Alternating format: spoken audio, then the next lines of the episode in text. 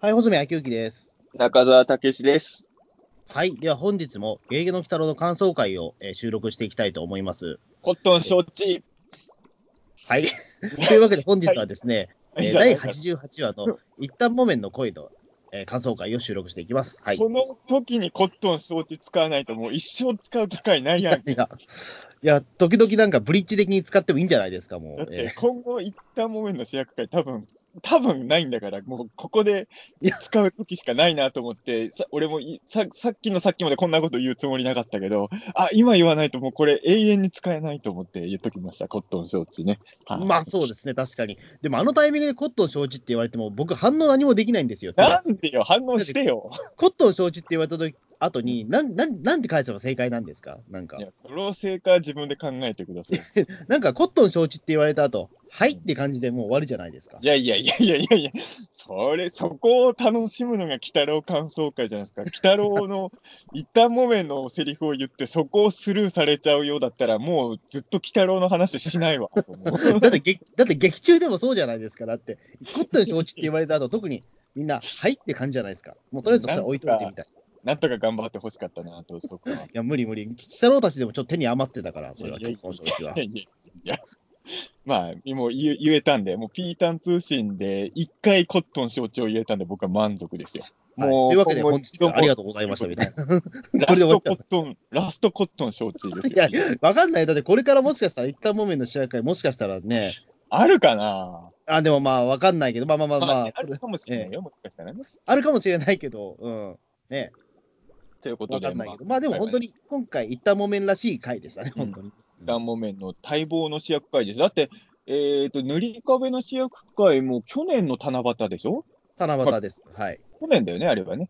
うんだからまあ、あれから半年以上は経ってるわけですよ。うん。塗り壁の主役会から一旦もめの主役会までの間に半年あって、その間にね、おばばと小泣きの主役会もあるあったわけだし、ええ。そう考えると、本当最後の最後の鬼太郎ファミリー主役会がまだなかったね。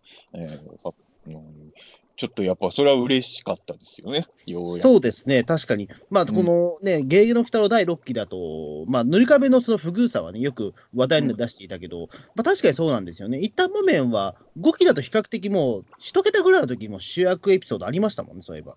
うん、ただね、俺ね、その話よくピーターン通信の中でもしてたんだけど、うん。あ冷静になって考えると、まあこれもちょっと自分ね、あの記憶の抜けてるとこあるかもしれないから断言はできないんですけど、うん、まあ島場鬼太郎1期2期の時はいわゆる今でいうファミリーはいないわけじゃないですか。うん。で、まあいわゆる鬼太郎ファミリー、僕らがよくイメージするのが定着したのは3期以降なんだけど、あのー確か3期の時は塗り壁の主役会はあるけど、一旦もめんの主役会はなかった気がするんですよねあ。そうなんですか。うん要はあの出番はね、一旦もめのがあるんですよ。その6期はそうでもないけど、あのーまあ、3期の頃とかって、鬼太郎はほぼ一旦もめ乗ってるイメージがあるじゃないですか。うん。だ出番は多分塗り壁より多かったと思うんだけど、じゃあ主役会があったかっていうと、実は、うーん、まあ、もしかしたら、ちょっと僕が今、ど忘れしてるだけかもしれないけど、多分3期はなかった。だからね、意外と主役会の数で言うと、一旦もめより塗り壁の方が多い気がするんですよ、シリーズ全体で見ると。うん、だから、このね、塗り壁と一旦もめの、その、どっちが不遇か問題っていうのはね、意外とうん決着がつかないかなっていう。まあそうですね、確かにね。う。うん。ままあ、一旦場面、まあ、すごく、まあ、べ便利なキャラクターですからね、やっぱりその移動手段としてはね。えただ、えっ、と、4期ぐらいからは、やっぱり、あの、カラスの移動、カラスを使って移動する率がちょっと増えてきたよえね。うん。うん、3期の時は本当にほとんど一旦もめに乗ってるイメージだったんだけど、俺のそうですね。うん、で、僕は3期世代だから、鬼太郎が飛んでくるって言ったら、もうほぼ一旦、まあ、ほら、3期ってやっぱオープニングからね、一旦もめオープニングからう。もう、逆に言うと、北ロより早く出るぐらいでしたっけ？まあまあ、ある意味ね。だから、そういう意味で言うと、どうしても鬼太郎が一旦もめに乗ってる絵っていうのは、もう、僕の考えるもうザ・鬼太郎ってビジュアルなんだけど、その後ね、意外とね、カラスが重宝されるよううにん。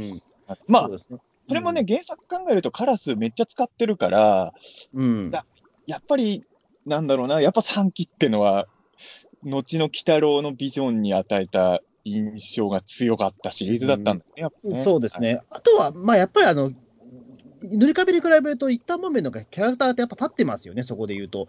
まあ、まあ、九州し、だからほら、やっぱり九州出身というところで、やっぱ方言を使うキャラクターじゃないですか。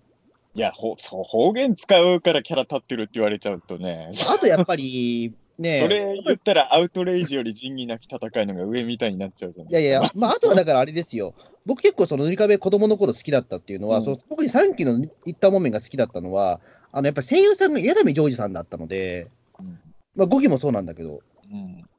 やっぱり柳さんの声って面白いじゃないですか。ええ基本的に一旦木綿の声は面白い人にやらせようっていうのは、あの実写版の柳沢慎吾さんにも受け継がれてるとあれ、ちょ。っと僕、わかあれ、ここ来ちゃったかと思ったけど。あの全然イメージと違うなぁとは見てて思いましたけど。そうそう、お面白い、でも、なんか面白いでああいうことじゃないんだろうなっていうのは、ちょっと僕思った柳沢慎吾さんのキャスティングは一旦木綿の声は面白い声じゃないといけないっていう多分、スタッフさんの思いが、あのキャスティングにつながってるのかなとは思います。うん。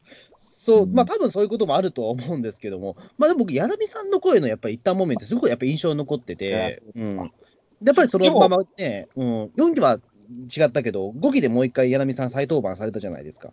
だからすごいやっぱり人気あったんだろうなっていうのは思ってました。が素晴らしいキャラだってことには僕も異論は一切ないんですけれど、あの、塗り壁よりキャラ立ってるって言われちゃうと僕もちょっとね、いやいやいや、素直には受け入れられない話であって、塗り壁は、やっぱ塗り壁しか言わないところにね。あそうですね、まあ確かに。だから、まあ、あの、ロッキーの七夕の感想会でも言ったんだけど、あの、待望の塗り壁試薬会だったんだけど、あのーちょっと僕が好きな塗り壁像とちょっと違うなって思っちゃったんですよ、あの時はね。なんか、うん、ね。喋りすぎと思っちゃって。うん。だからな、その、なんていうのかな。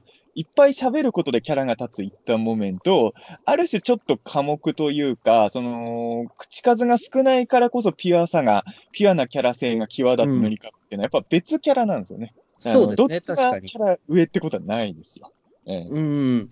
やっぱりだからそうです、一旦木綿は、やっぱり多く喋る分、やっぱり女好きのイメージがやっぱりね、まあ、すごく強いキャラクターですけどね、やっぱり。お調子者キャラみたいな感じがね、あるから。まあだから今回の6期で言っても、塗り壁も一旦もも主役会ってのは、いわゆる恋愛ものなんですけど、まあ全然ね、描き方は違かったですよね。うん、そうですね。うん。たまあ俺はでも本当にあの3期の時ね、まあ、ピータン通信も何度も言ってるけど、子供の時は少なくても、鬼太郎で好きなキャラ、もう、ファミリー系で好きなキャラ、ワン、ツーは、まあ、順不同でぬりかべと一反もめんでしたから、うん。やっぱこの2体なんですよ。布と壁なんですよ、鬼太郎の。鬼 布と壁。まあね、太郎広場でも結局人気あるのは塗り布と壁のところだから。まあ遊具的なもので言うと、だってぬ、うんだって布と壁ぐらいしかないじゃないですか、やっぱり。実は布と壁が一番子供群がってるから、俺ん家から歩いて5分の鬼太郎だってに壁はだってボルダリングだからな、あれ。うん。いや、でもやっぱでかい壁とか嬉しいしね。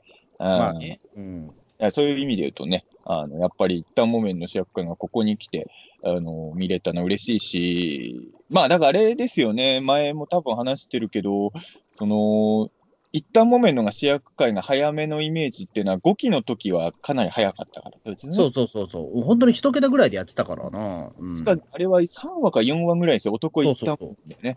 ももんめちゃんみたいに言われてる、うんあのーそういう意味で言うとさ、ちょっと今回の話と逆なんだよね。あのー5期の一旦木綿主役会って、一旦木綿が船幽霊に水かけられてやられちゃう話で、あの、うんちょっと水が弱点っぽく、むしろ描かれてたんだけど、今回はむしろ水の力で、なんかパパワーアップではないけど、復活して、いろいろやるっていう意味で、ちょっとね、そうん。やり方としては真逆なんだなと見てて思いました。ね、まあ、水の力によって、まあ、まあ、まあ、水の力によってというか、水に濡れることで、まあ、その、復活する？うん。復活するっていうのもまあ。あれだけど、それも沈下したっていう原作でもね、話まあ今回は沈下かな。原原作でもね、バラバラになった一旦木綿が水で復活する回はあるからね。うんまあ、割とそこは、あれなんでしょうけど、その、まあ、火に一旦木綿が弱いっていうのはわかるんですけど、今回あのガスコンロぐらいであんなビビってたじゃないですか。うん。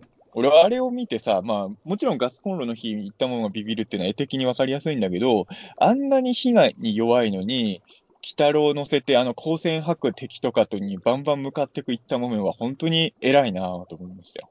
そうですね。うんうん。まあ、でも、その割には、でもあれですよね。その、えっ、と、ガスコンロにめちゃめちゃビビってたのに、もうなんか1日2日ぐらい経ったらあれでしたね。まあ、バーベキューは全然できるんだっていう。あれおな、同じ日でしょ、あれ。あ、翌日か？あれは翌。日かな？うん。同じ日か翌日でしょ、あれは。うん。うん1日2日も経ってないと思うけど、まあ、あのーだから、結局、恋の力なんですよ。そう目の前に、目の前に好きな女の子いたら、あんなビビってた炎も気にせずバーベキューをやれるというね。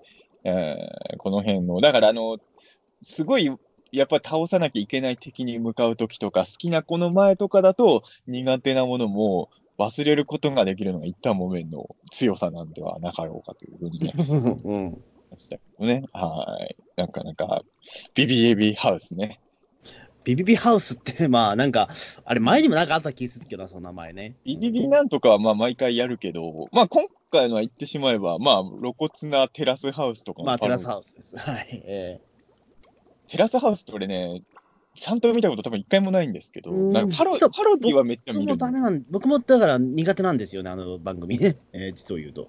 あの、パロディはめちゃくちゃ見てるの。あの、いろんな番組でパロディするじゃない。うん。だから、でもちゃんとしたの見てないか、本物見ずにパロディばっか、だ今回もパロディじゃないですか。まあそうですね、だからまあ、まあ大体イメージするこんなもんかっていうような、大体テラスハウスってこんな感じなのかなっていうから、ちょっとね、そこから僕もう一歩踏み出せてないんですけど、え実ー際見たら違うのかもしれないけど、まあこういうのなんだろうなとかね、思って、うん、見てますけど、あのー相乗りとかと同じようなことだよね、要はね。あれの家版。うーん。まあそうですね。相乗りもだから言ってしまうと、我々ってまあその、うん。年齢的には相乗り世代じゃないですか、多分。まあまあ俺とホズミ君、年4つか5つ違うはずだ違うけど、あまあそうか、でもまあまあ僕はでも多分相乗り世代なんですよ。まあ、俺も実は相乗り世代だと思ってますよ、本日、うん、まあ、だって、まあ言ってもまあそのね、やっぱ、こ僕、相乗り流行ってたのでなん、どれぐらいかな、多分ね、中学校か高校に上がるぐらいの頃なんですけでもど、だから高校か大学ぐらいの時だから、うん、あのー自分からテレビつけてたわけではないけどね、妹が見てるから、一緒に。あ僕もそう、うん、妹見てましたよ。うん、で、テラスハウスの頃はもう一人暮らししてたから、あの、見てなかったけど、まあ、なんとなく、いろんなパロディとか見ながら、まあ、相乗りみたいなことやってんだろうな、それをのルームシェア版だろうなと思って。そうですね。あと、我々の世代だと、未来日記ってあったじゃないですか、やっぱり。うん、ありましたね。ああいったなんかその、まあそのタ、タレントじゃないその、まあ、素人さんに、まあその、ね、そのなんかいろいろ旅を進めていくにつれて、まあそのね、愛を育んでって、最後に告白させるっていうパターンはね、うん、まあ、やっ桜坂ね。うん、そうですね、だからまあ、それは未来日記から始まって、やっぱりその相乗りでね、その開花したみたいなとかありますよね、あのジャンル。未来日記のが先なんだっけ？だった気がします。未来日記ってもう20年以上前でしょ、だってそ。の辺の時系列が俺もうめちゃくちゃだけど、未来日記とじさあ、でもほぼ同じかな、もしかして。でも大体同じような時期にあった気がするんだけど、うん、まあ、だからあの時期にああいうのが流行り出して、それが今でも続いてて、まあ、えっ、と、それがあれでしょ、えっ、と、パチェ、パチェラーだっけ？今やってるやつは。ああ、はいはい、ばばえ、バチェラーだっけ？バチェラーだっけ？あれが要は俺も全然詳しくないけど、あれが多分、その、もうシェアハウスじゃないや、テラスハウスか。うんテラスハウス系の延長線にあるんですよ、今あれが多分ね。うん。でももう全然、まあわかんないし、まあ、まあ正直な話、見たいと思わないから、うん。あれですよね、でも今回思ったのは、そのビビビハウスってさ、まあ、もちろんテラスハウスのパロディなんだけど、もう妖怪とルームシェアっていう時点では、モンスターハウスと一緒ですよね。いや、それちょっとどうなんだろう。モンスターハウスはあれでしょ、だって水曜日のダウンタウンのやつでしょ。黒 黒ちゃんだけど。それもあれと近くない？でも、モンスターと一緒にルームシェア、妖怪と一緒に。モンスターの意味が違うじゃん、多分。的には、テラスハウスよりも今回、水曜日のダウンタウンに近いはずなんですよ、やってることは。いや、モンスターの意味が多分違うから、それは多分。違うけど、どっちのが近いかって言えば、モンスターハウスのが近いでしょ、ビビビハウス。いや、まあなんかね、その要素をポイントポイントで見てったらそうかもしれないけど、点で見てったらそうかもしれないけど、線で見たら全然違うよってやつですよ。みたいなことは、俺でもちょっと思ったね。あの、妖怪と一緒になんかテラスハウス的なことやるって、ここれ、モンスターハウスじゃんって見ながらちょっとやっぱ思いましたけどね、俺はね。うん、思いましたね。あのでもさ、その、まあ、俺あんまりその、まずさ、この女の子3人行くじゃないですか、今回。うん。えっ、と、まー、ちゃんとミッキーとリカ子かな？リカ子です。はい確かその名前だったと思うんですけど、あのーまあ、まずそもそもさ、イケメン妖怪とルームシェアっていう設定がさ、もう、はっきり言ってよくわからないじゃないですか。うーん、ねどうなんでしょうね。この女の子たちは一体何を伊吹丸とかですか？まあ、そういうことでしょうね。まあ、やっぱりまあ、その、まあ、イケメン妖怪って、まあ、いまあ、今だったら比較的、なんとなく、その、わ、わかわかるのかな？なんだろう。あのー別の漫画とかから引っ張ってくればいっぱいいそうですけどね、北まあ、そういう越ことですよね、言ってしまうと。えだから本当に別に、その妖怪だからとかいう気持ちで来てるんじゃなくて、まあ、イケメンなら妖怪でもいいかぐらいの気持ちで来てんのかな。えうんうーん、まあ、多分そういうことだとは思うんです。まあ、せ世界、まあ、この鬼太郎って、まあ、一回世界観ちょっとリセットされるようなね、ところもあるから、うんそのあんまりね続いてないからね。うん。その世界観妖怪のね、新妖怪がいて当たり前の世界とそんなもんいるわけないだろうっていう話が混在してるのが、まあ、鬼太郎のいいところでもあるので、この回はもう妖怪いて当たり前路線っていうことですよね。そうですね、多分まあ、やっぱりだから、その今回、冒頭にさ、そのね、えっ、と、まあ、アルカリユリコが出てきてるところから見ると、まあ、そうですね、電池組が、まあ、とりあえず、その、えっ、と、あの、カビパンデミックがあった時系列と思えば、まあ、普通に豆腐小僧とかが、まあ、あれですよね、だからちょっとアイドル的な人気っていうところから、まあ、そのイケメン妖怪っていうのは非常に分かりやすいのかなっていう。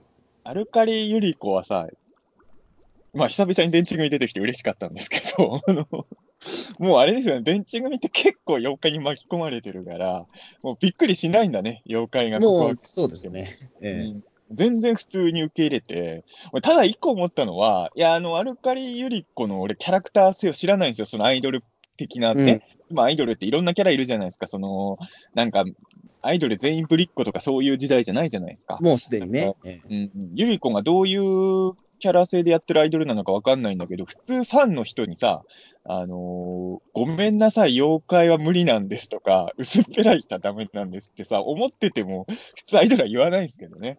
うんあのー本当はおじさん嫌だけど、年齢、あのー男として見れるのはお父さんより上でも全然大丈夫ですとか言うのがアイドルだったりするじゃないですか。うんまあそうじゃない人もいるけど、なんかその、本心言うんだ、アルカリより子はと思って、ちょっと、この子一体アイドルとしてやってる時どういうキャラでやってる子なのかなって、俺はさい、あのーだってファンなわけじゃないですか、一旦もめんは。まあ、ファン、ファンではあるけどね、まあ、特殊なファンだと思うと、あれなのかもしれないけど。うんファンに対してね、いや、私はあなたみたいな人は無理なんですみたいに普通に言っちゃうっていうのがね、ますます電池組が、ああの、ゆり子でいいのかな？あの、一回結婚して、なんか離婚した人いましたね。うん。どれだろう、ゆり子でい、たあの、かなじゃないな、確か間違いないですよね。うん。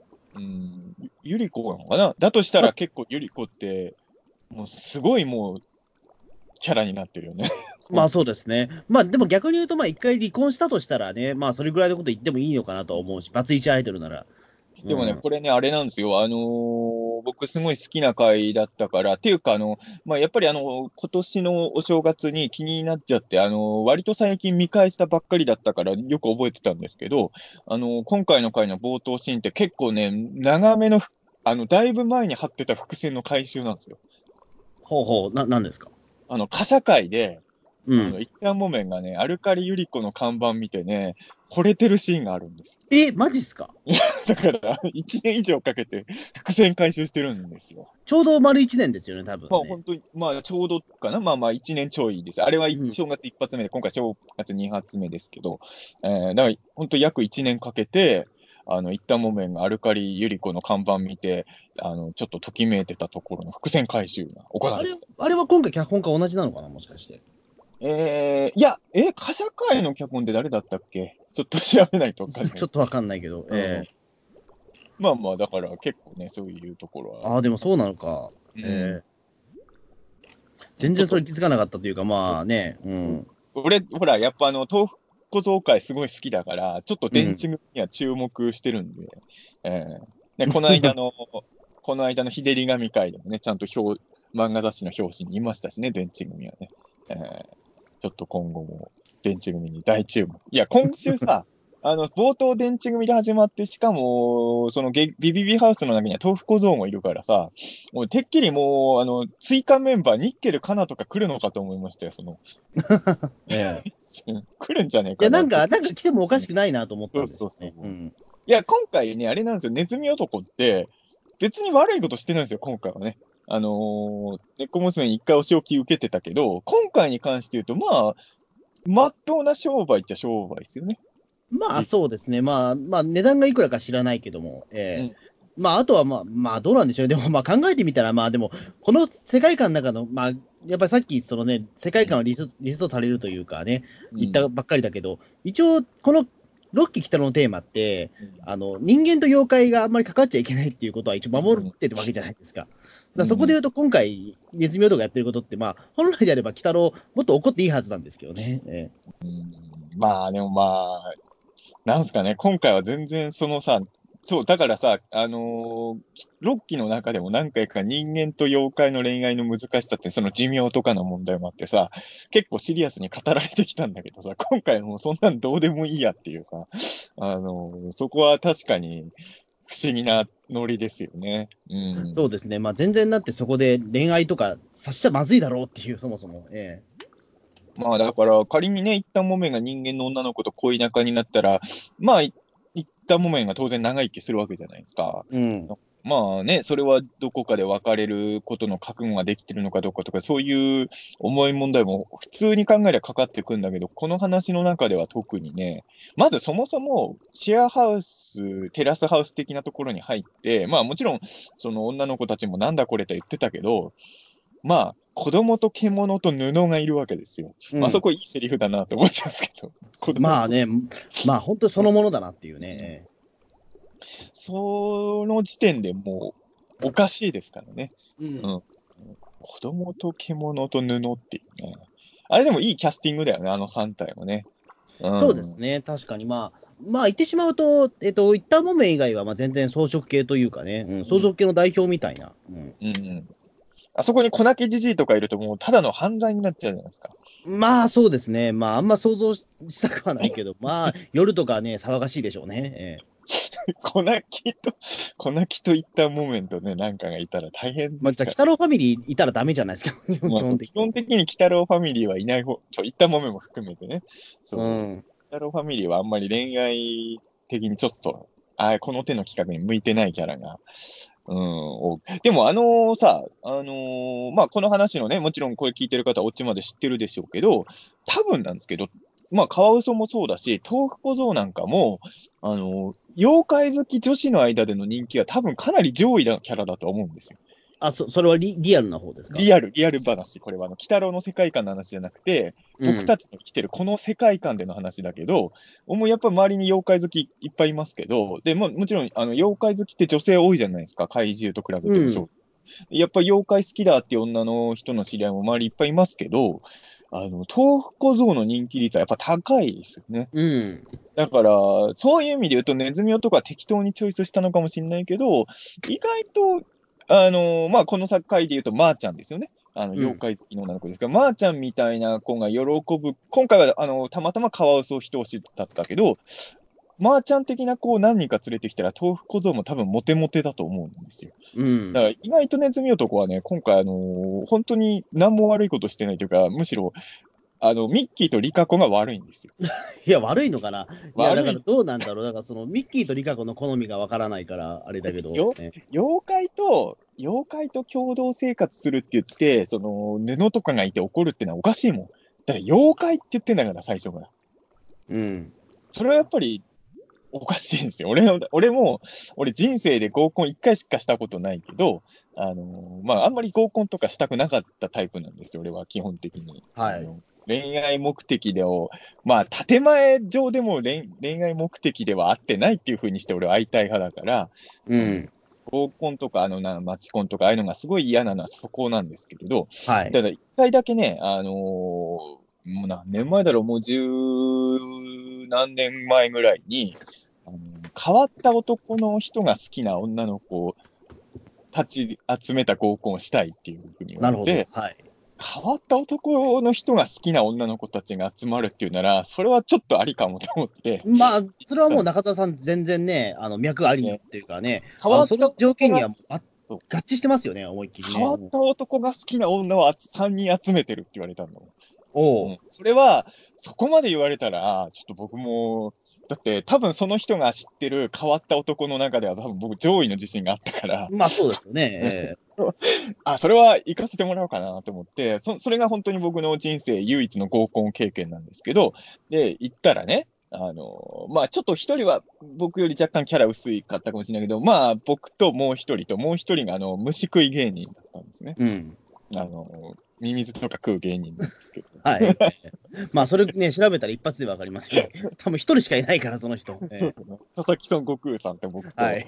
もう一人なんだっけな、ちょっと名前今パッと出てこないですけど、その人もまあちょっとロフトプラスワンとかでなんか気候をやってた人ですよ。うんまあ、えまあ俺も含めてぜ3人全員ロフトプラスワンで気候をしてた人ですよね、あれもね。う んそしたらまあ、まああのー変わった男が好きだって言ってた女の人もね、あの変わった人が好きだって伺ったんですけど、どんな感じの変わった人が好きなんですかみたいなこと聞いたら、なんかお、変わなんかおも変わった面白い話とかする人が好きでみたいなね、ことを言ってて、いろいろ話を聞いていくと、結局、あの、福山雅治に行き着くっていうですね、そう本当にしょうもない。変わった面白い話をする人って、具体的にはっていうと、掘っていくと、そこに行き着いたんですよ、結局。なんでちょっと、ブリーフ履いてエロ本読んでるような人が変わってるみたいな感じなんですけど。だからね、あのーやっぱその、ゲビビビハウスに来て布が来て、なんだこれってなるのと、変わった男が好きって言っときながら、画用紙つけてる人とか虫食ってる人を見て、これじゃないって思うのはね、これはどっちも間違ってると俺はまあ、思う。っていうか、そこで福山雅治っていう例えを出した時点で、多分だからあれですよ、福山雅治が、まあそのね、全身にね、張り紙つけてて、うんあ福山雅治が虫食ってたら多分 OK って言ったと思うんですよ、その人。虫食ってたらさすがにきつくないダメかな？なうん。うん。いや、俺はね、すごい理想の女の子だなと思っても、目の前でミミズずるずる食われてたら、ちょっとさすがに、ちょっと、ど、どんなに好きな子でも。虫はダメか。ええ。まあ、まあ、俺の判断ですよ、これはね。あの、うん。髪張ってんのは全然 OK ですよ。髪張ってる福山雅治だったら多分モテると思うんですよ。え髪張ってる俺の好みの女の子だったら何も問題ないけえ。ど、うん、虫食われんのはちょっとさすがに。虫は、まあ、虫はどうやっても無理か、やっぱり。ええ佐々木さんだってご飯の上にカブトムシ乗せて食ってるからね。それはちょっと、どんな理想的な人でも。で、でも、でも、変わった男が好きっていう、変わった男の人たちと合コンしたいって女の子だったら、虫食う人が現れても引いちゃいけないんですよ。いや、まあ、そういう条件でね、そ最初からそう言ってるわそういう条件ですからね、そもそもが。うん俺は変わった女の子たちとつき集まる合コン行きたいとか言わないもん、そだって変わったの定義が広すぎるから。うん。だからそれと一緒で、やっぱ妖怪と一緒に共同生活するっていうのに、布だの獣だのぐらいで引いてちゃダメですよね。はっきり言って。うん。だって、人間の血を吸ったりとかしないだけマシじゃんね、全然ね。まあ、ほわね、本当にだってそのまま殺しちゃう妖怪ももちろんいるわけですからね。いいるだけですよ奪われる妖怪とかもいるんだからさ、この鬼太郎だって先週は貧乏神とか出てたわけですから、そうそうそうそう。えはっきり言って、ほん当たりだと思いますよね、今回の3人。えまあ、人畜無害っていうところではそうですよね。まあ、この3人はまあ、いいと思いますけど、本当にね。妖怪と共同生活したいって言って、あれがキャスあのキャスティングに文句言っていうのは、やっぱり、やばミッキーとリカ子が間違ってますよ、これはね。うんまあね、うん。まあ、ネズミ男がどういうふうに広告を出してたかにももちろんよるんですけど、まあ、イケメン妖怪っていうふうに言ったら、まあ、確かにちょっと違うんだろうけども。うん、ただ俺、この話見てて、やっぱ、まあ、アニメの鬼太郎の中の難しいとこなんだけど、少なくとも6期の中では鬼太郎っていうのは、やっぱりややイケメンとして描かれてると考えていいんですかね、あのミッキーとかの反応を見ると。どう、どうなんでしょうね。ここはちょっとわかんないんだよな。鬼太郎って、まあ、少なくとも原作の中ではイケメン的ものとしては描かれてないじゃないですか。まあ、むしろ、墓場の方まで行くと、もう完全にね、あの、ぶ、不細工呼ばわりされてますからね。うんそうそう。ね、目玉親父もね、鬼太郎の顔が良くないというのは認めてるわけですし、原作とかだと。うんだから、ね、ちょっと、その、マナとかがね、鬼太郎好きになるのはわかるんだけど、まあその恋愛的ではないけど、まあゆめこちゃんがね、3期の時鬼太郎好きとかはわかるんだけど、6期の中でこの、いわゆる一見イケイケ風に見える女の子たちが鬼太郎を見て、だって、豆腐小僧見た時にただの子供って判断するわけじゃないですか。うん鬼。太郎だって結構子供じゃない？ただの子供ですよね。ううんんだから、あれ、鬼太郎だといいんだっていうのは、ちょっと不思議な気はね、しちゃいますけどね。うーん、まあ、むそうですよね。どうなんだろうね。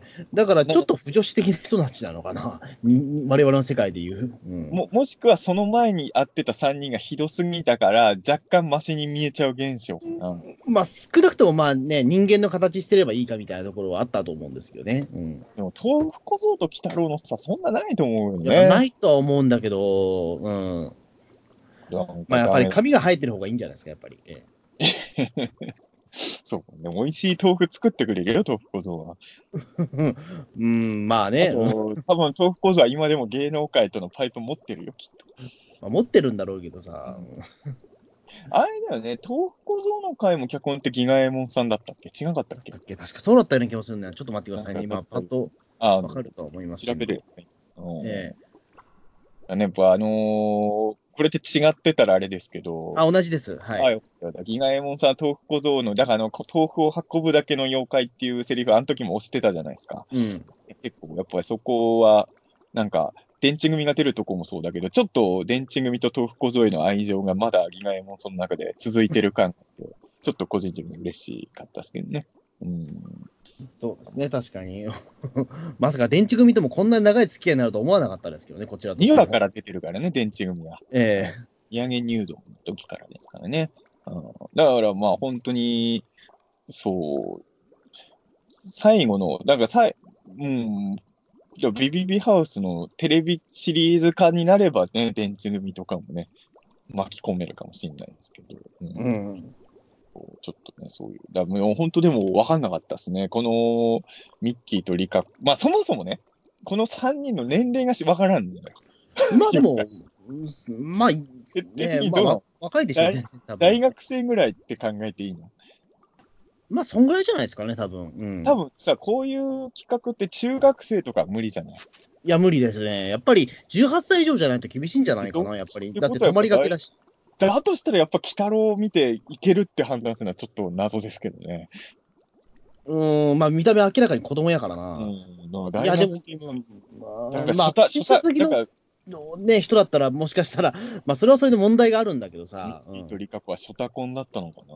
まあ、そういうことだったら、まあ、冷静になって考えると、まー、ちゃんとミッキー・リカ子ってタイプ違う風に見えるけど、実はパッと見違うけど、3人ともジャンル違うけど、オタクって可能性はありますよね。まあ、全然あると思いますよ。なんか、イケメン妖怪っていうところで、ね、ひまあ、とりあえず、まあ、妖怪好きというか、そのね、まあ、ちょっとその趣旨は違う、まあ、その思考は違うにしてもね、妖怪好きっていうことで集まってる人たちですから。多分ミッキーとリカ子はヌラリヒョンの孫とか読んでるんです多分そういうことですね。そう水木しげるじゃない方読んでるから、うん。うん。妖怪ってイケメンなのかなみたいなね、感じで来たら。で、まー、ちゃんは多分ガロとか読んでるんですよね。ええ それで来ちゃったっていうね。まあ、そうですね。多分そういうことなのかな。うん。もう今回でも一旦木綿の恋愛話でもあるけど、あ、あのーさっきの鬼太郎の話で言うと、鬼太郎にミッキーとかリカ子が絡んでる時の猫娘のリアクションとかもすごい良くて、そうですね。はい。二人だよね。一旦木綿と猫娘の話って言ってもいいぐらい、うん。猫娘パートも楽しかったですけどね。うん。あのーやっぱり、まあ分かっちゃいたけど、鬼太郎はいつも猫姉さんにおごってもらってたんですね。ねえ、まあ、だから今回ケーキ食いに行こうっていう時にね、う んまあ、甘いものは苦手だって言った時に、ちょっとブチ切れるところとかね、うん。あのーまあ、まあ、これはブチ切れていいなと思ったけど。そう普通ね、おごられる側はね、何を、何を食いに行くって言われても文句言っちゃいけないんですよ。これは俺も自分の中のマナーとして、おごられマナー。おごってもらうときは、いや、それは行きたくないですとは、あんまり俺の、例えばラーメンとケーキだったら俺もラーメン食いに行きたいですよ。うん。そら。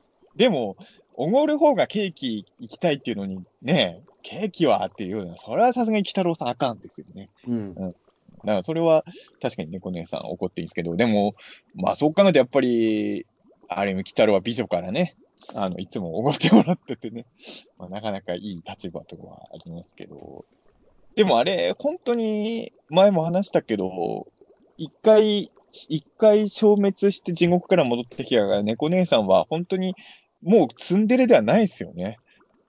まあ、そうですね。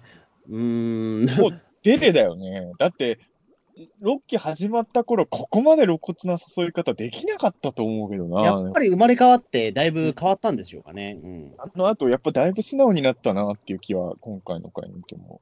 うん。なあとは、あのー最後に言ったもめんが振られた後の猫姉さんが後ろで泣いてるところが好きですね。まあそうですね。あれとかも本当に、ね、ギャグ界ってか、あ、ギャグ界だなって感じがしましたね、やっぱり。あのーさ、そのちょい前、気絶する前までは猫お姉さん、むしろちょっと笑ってんだけどね。そうそうそうそう。なんかね、表情がコロコロ変わるんですよ、あそこ。あの辺、感情の波が激しくてさ、その一旦もめをすごい素直に応援してるんだけど、あの、カワウソに行ったら、ちょっと受けてるんですよね。で、うん。でもその後ショックでもう呆然となってる一旦もめ見たら泣くっていうね、あの、すごいよね、あの感情の波の動きが、あの、あのわずかの期間で猫姉さんの、うん、面白かったですね。うん。基本的にロッキー来太郎ってギャグ界を外れないような気がするんだよね。まあそうですね。えーまあ、はいっていうことは、通常界に外れがあるのかって話になっちゃうけど、うんえまあ、あと何をもってギャグ界かっていうのも人によっては判断あーまあるんだと思うそうだね。うんけど、いや、まあもちろんそれは波はあるわけじゃないですか。毎週同じボルテージで面白いっていうのは、それはまああとこれはもちろん個人の好みなんで、俺が微妙と思ってる回が面白いと思ってる人もそれ当然いるので、もちろんあれなんですけど、考えてみると、ロッキー来たろってギャグ界は毎回なんか自分的にはヒットというか、うん。あまあ、別にメインターゲットじゃないからしょういいんだけど、ああの、アニメの中でやってるギャグって滑ってんなって思っちゃう時も多いんですよ、正直ね。うん。他のアニメを見てると。でも、鬼太郎のギャグ界は毎回、うん、面白いと思っちゃうな、本当に。そうですね。やっぱり、うん。あのーなんていうんですかね、最近はもう少ないのかもしれないけど、90年代ぐらいのアニメってさ、好きなアニメでもよくやってたんだけど、ラストでさ、よーし、行くぞみたいな感じで、主人公がみたいな男の子が、その、うん拳を振り上げてジャンプしたところで、おあの、終わるとことかあるじゃないですか。まあなんかオープニングでありますよね、なんか。えあと、全然面白くないのにみんなで笑いやってるところで、とりあえず終わるとかあるじゃないですか。最近見ねえな、その演出。ええその最近ないんだけど、俺らが子供の頃ってそういうアニメ多くてさ、あの、うん子供心に、もう無理やり終わらせるために笑ってるようにしか見えないわけで、どう考えたってそんな面白い会話してないからさ、うん。ああいうのがちょっとね、嫌だったんですよ。子供の頃から。これ大人になって嫌になったんじゃなくて、ううんん。ロッキー来太郎ってそういう終わらせ方ないじゃない。まあ最近や、なん、なんもないんじゃないですか、そのタイプのそ終わり方は。でそれがないのか。もうベタなものってもう見ないですよ、だって。ううんん。いくら子供向けアニメでも。でも、まあね、ちょっと今タイトル出せないけど、まあちょっとね、今思うカメがパッとあったんですけど、うん、プリキュアでも俺、それはもう見てないな、やっぱり。うん。そういうのを考えるとね、まああとギャグのテンポとかもね、そう、すごいいいから、ロッキー・キタルのギャグ界はいいなと思って、今週も。うんうんそうですね、確かに。うん。ね。そうだ確かにな。うん。コまあでも、まあロコロービってのは、でも今回ちょっと意外でしたね、でもなんか。今回。うんうん。まあ、この話見ちゃうと、別にコロービじゃなくてもよかったんでしょうけど、うん。ちょっと障害になる。で、大悪役でもない。みたいな。そうそうちょうどいい感じのですよ。だからここでなんかね、えっ、と、大妖怪的なものを出しちゃう。例えばこれ、牛気的なものを出してしまうと、もうそれどころじゃなくなってしまうみたいな。この話で牛出したら脚本家頭おかしいでしょ。ええ。いや、でも、ほんとちょうどいい役役でさ、だってさ、多分ですよ、あの最後の一旦木綿のあの技名忘れちゃったけど、あの水をバーってえっ、とやるねなんだっけ、あれだ、えっ、と、いえ、いったもめスプラッシュだっけ？こんな木綿スプラッシュ感じの、なんかそんな技って止める。あ。れ多分さそうそう、コットンスプラッシュ。えコットンスプラッシュ。あれさ、見てる感じで言うとさ、そんなに多分ものすごい量の水ではきっとないんですよ、あれ多分。えうん。多分ね、あの程度の水で弱まるって多分ほんと大したことないんだよね。うん。うん。あの、ちゃんと装備を備えてれば我々でも勝てる敵ってことですよ。うん。あの、ちゃんと装備をね、それ用の対策を最初に事前にあればね。あのえなんかで、最後もね、なんか、一見落着というか、あの、話が終わった後に私はどうすればいいんでしょうかみたいなね、あの辺もいいよね。うんあの、これを倒しちゃったらね、ダメですからね。えーなんとなく本当に灯籠が倒されちゃったから困って怒ってるだけっていうね。うん、すまあ、ごいそのなんかね、本当にだからそれだけでしたね。だから、灯籠をちゃんと直すと元に戻るっていうのがね、そうそうそう。いいなんかいいな。まあの灯籠ちょっと作り、緩すぎますけど、ね。ちょっと緩すぎますね。女の子がちょっと倒れ込んね、ちょっと寄りかかっただけで、ガラガラってなって、それで、ね、何やってくれてんだって妖怪が出てきたら、もうちょっとそれ、しゃれ、ね、もうもうちょっとどうにか考えた方がいいと思うんだけど、多分あの灯籠、震度3ぐらいの地震で崩れるよね。うん、あの程度で出てきたら、ちょっとね、うん、ちょっとあれはね、ちょっとあのーまあ別に今回、後味全然悪い話じゃないからいいんだけど、あ正正直そこはね、ミッキーとリカコさんに同情しちゃいますよね。あの程度ことになっちゃった、まあ、あの程度だから良かったというか、その、まあ、言うても、別にそんなに強い妖怪でもないというかね、うん。まあまあ、うんまあまあ、このくらいの妖怪っていいよなと思いましたよ、見て。だこの回ってさ、あのー豆腐小僧とカワウソもそうなんだけど、みんな程よい妖怪たちの物語とそいうですね。うん。こんなにやばい妖怪も出てこずに、でも、妖怪ってさ、その、まあ、バトルものとかになってくると、どんどんインフレみたいなのになっちゃうのかもしれないけど、本来はこういうどうとでもなるようなやつが多いわけじゃないですか、キャラ的にはね。うん。なんかこういうものたちで成立する話ってのもある種、鬼太郎の一つの形だなとは思って、うん。うん。うん、やっぱり、登場キャラみんな愛おしい回でしたよ、この回、ねうんそうですね。なんかもうずっと見てられるわ、こういう話。ええもう、なんも難しいこと考えずに、あの、なんも鬱にならずに。まあまあ、人によっては鬱になる人いるのかな、こういう話。あまあまあ、確かにちょ、ちょっとだからそういう面で言うと、まあ、合コン的なものとかにちょっとトラウマがある人はそうかもしれないけど。あのー最後は失恋じゃないですか。うん。だから、あのー俺は別に全然大丈夫なんだけど、あ、俺でもね、時期によっては、まー、ちゃんみたいなキャラ、ちょっと腹立っちゃってた時期もあったかもしれないね。今の俺はともないけど、うーん、なんか、そ、その年齢、ある年齢の時だったら、こういう女は嫌だみたいになってたかもしれない、もしかしたらね。うん。もう今の俺はもう何も思わないけど、うん、まあでもね、一生懸命頑張っていったものが報われない話ではあるからね、まあもしかすると、人によっては、方向の時よりも鬱になっている視聴者もいるかもしれないね。人によってはね。人によってはね。え人によってはね。えうん。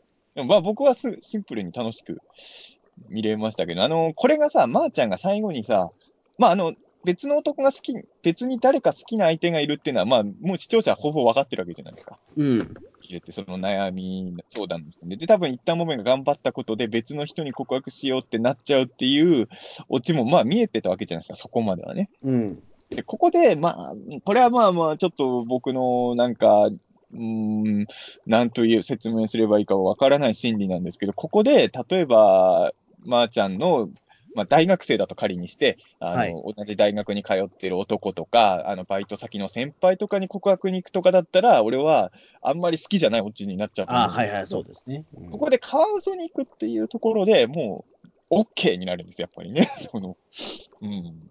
あ、そういうことね、と思って、しかもちゃんと伏線が張ってあったっていうね、あの、急にカワウソに行ったじゃなくて、確かに言われてみれば、いろん、いったもめに乗ってる時もカワウソが一緒に乗ってたとか全く意識してなかったけど、うん。なんかその巧みな伏線とかで、もうなんか、もう参りました、いいオチみたいになっちゃう。なるほど。うん。あとそうですね、ちょっと意外だったのはね、あの、鬼太郎が意外と料理できるっていう、まあ料理っていうことのものじゃないけど、包丁ちゃんと使えてたっていうことね。だって今までそれっぽいシーン見たことないもんね、少なくともロッキーでは。うん、ね、絶対そういうのできないタイプだというか、うん。意外と料理し、お父さんに振る舞ってたのかな。まあでもそう、まあそうですよね、でもまあ、ね言ってしまうとお父さんの方が別に料理とかできない体ですもんね、あれまあまあそうです。だからやっぱり、お茶を入れることはできるけど、えまあ、鬼太郎さ、そのアニメの中では、こまあ、ロッキーにおいてはなんか外食が多いイメージあるけど、まあ、そお金とかそんなないだろうから、えうん。まあ、他なんでやっぱり自炊というか、まあ、自炊もどうやってやってるかわかんないけど、まあ、自分で作ってるんでしょうね、やっぱりいろいろね。うんまあそうですね。うん。ちょっとね僕まああのぐらい、まあ、鬼太郎の派のね、家も、まあそこそこ広いですからね、多分。うんどっかにあるんでしょう、妖怪炊飯器みたいなやつがね。うん。ねえ。一応、家事でもできるのかな？妖怪横丁とかないからね、ロッキーはね。ああ、うんそうですね、確かに。うんぱ妖怪横丁があったら全然ね、うん。まあでも、妖怪横丁もあれ、どういう商売の、あれもお金でやって、やり取りしてるのかどうかがよく分からなかったんですけどね。うん。だとしたら、また鬼太郎は仕事してないから、どうなんだろうっていうのがあったんですけど、まあ、ロッキーに限っては、多分、ロッキーのゲゲゲの森ってもうすごい山だから、うん。多分自分でしょや食料調達し、ほら、一回松茸狩りかなんかしてたじゃない。あ、捨てたね。うん。だから自分で山行って、食材取ってきて調理してるんじゃない？ロッキーの鬼太郎が。うん。それが、まあ今回の、まあ、ビビビハウスの中で生かされたっていうことかな。うんただ、あの、そういう意味で言うと、その、ロッキーの鬼太郎はやっぱりあの、あれだよね、だからあの、これも多分もう1年前ぐらいだろうけど、め親父さんがあの、恋愛シミュレーションゲームを鬼太郎にやらせようと、あ、えっ、と、雪女の回でしたっけ、うんはい。をちょっと思い出させたというか、要は鬼太郎もこういうことを勉強しといた方がいいぞっていうふうに無理やり、鬼太郎はやりたくないけど、やらせるっていう感じの。うんただちょっと、その、れ雪男の回との違いは、その、これも鬼太郎がっていうよりは、まさかの目玉親父が、あお前もシェアハウスに行くんじゃって言った時の猫姉さんのリアクションが見れたのが今回の回の楽しさポイントだったかなっていう気がしますけどね。うんまあそうですね。うん。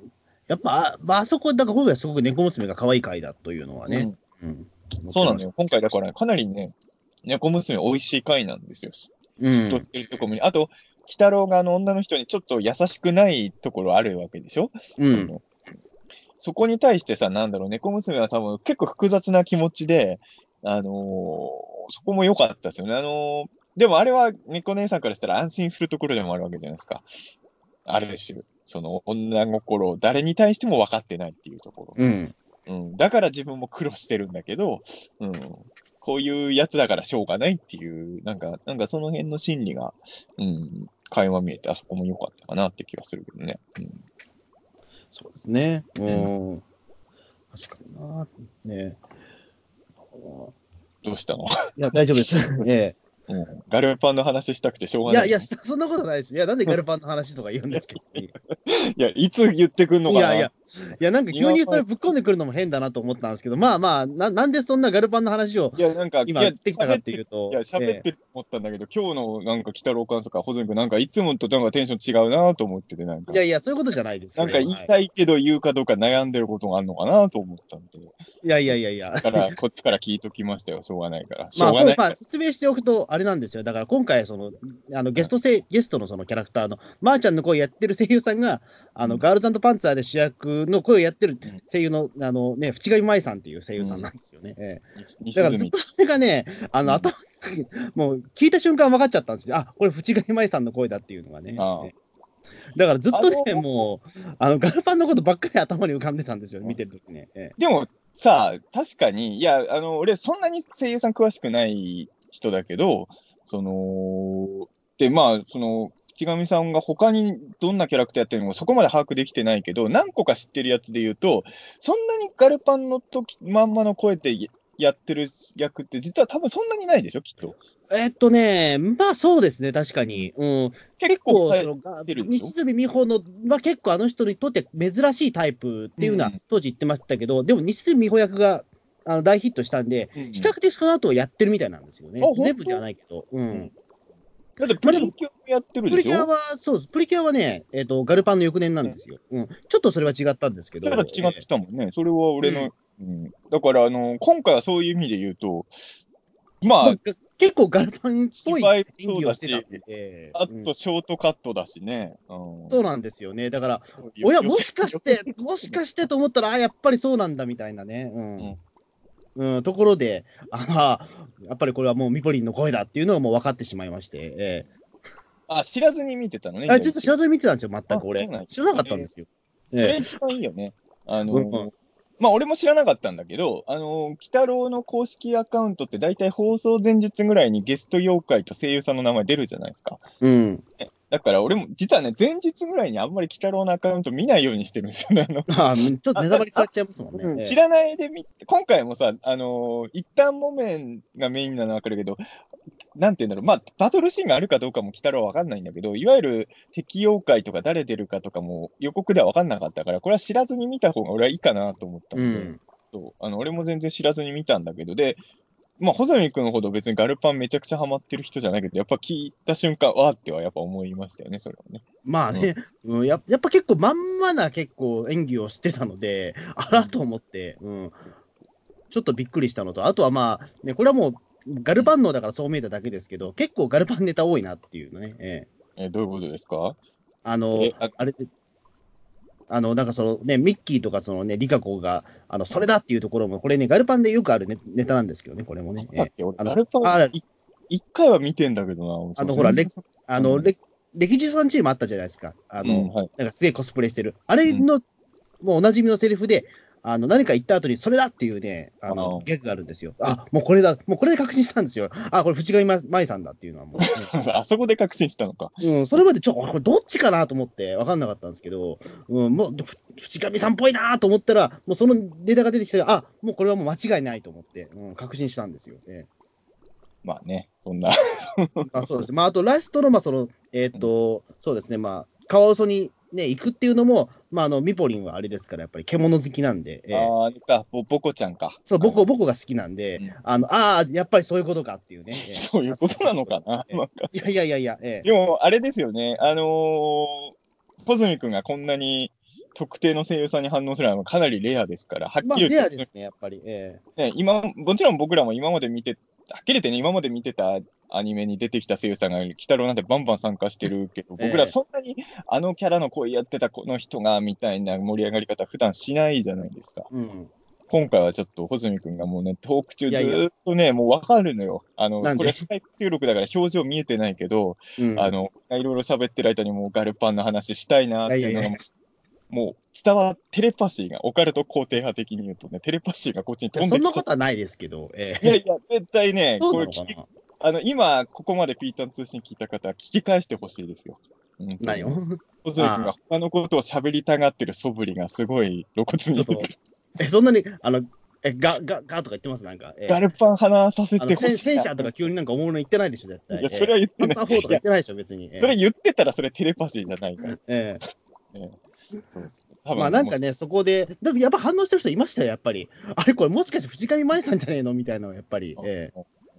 まあでも、どうなんだろう、意識してるかどうかわかんないけど、あの髪型とかもね、本当にちょっと似似せてるし、似せてるっていうかそうそうそう、似見せて、まあね、確かにまあ、ん確かにそうだね、ショートカットとか似てるからな、そこは。うん。だからあの、俺も途中でやっぱ気づいて、あー今回は戦車じゃなくて布に乗ってんだなとかね、そういうことは思ってました。そうですね。あの、ミステリーも実はあれなんですよ。茨城の人じゃなくて、あの、鹿児島の人なんですよね、あの人ね。ああ、そうなんだ。えーそうそう。だからそこで言うと、一旦モメントも、まあ、その、ね、九州つながりではあるので、あーええなんかそこもね、なんかかかってんのかなというふうに、まあ、それは良くないガルパン能ですけど、ええまあまあ、まあでもね、そうね、俺、でもあんまりその、正直言うと僕はその、口上さんが他に、プリキュアと、プリキュアとガルパン以外で何の声やってたかを、プリキュアとガルパンと今回のまーちゃんしか知らないんで、まあ、他にも見てんだろうけど、まあ、たくさんありますよ。ええはっきり意識して見てなかったので、そういう意味で言うと、どうしても俺もまあ、ちょこちょこガルパンはやっぱ頭には浮かびましたけどね。うん。うん。でも、穂積君なんか多分他の作品のとかでも意識して見てるわけじゃないですか。うん、まあそうですね。でも、やっぱでも僕、いや、じ実は言うと僕、三角美穂は、まあ主役だけど、そんなに僕好きじゃキャラクターではないないんですよ、実をああ、言うと。一番ではないんですよね。うんあ。あなんだけど、やっぱりね、ずっと聞いてるから、やっぱり特に2019年はやっぱめちゃくちゃハマってたので、うんあの、やっぱりね、毎日のようにこの声は聞いてたから、やっぱ反応しちゃうんだなっていうのは。うん。まあそういう意味で言うと、俺はガルパン3年ぐらい見てないですからね、多分ね 細かいとか全然覚えてないですけど、はあ、いうん。あの最終章見てないからね、僕はね。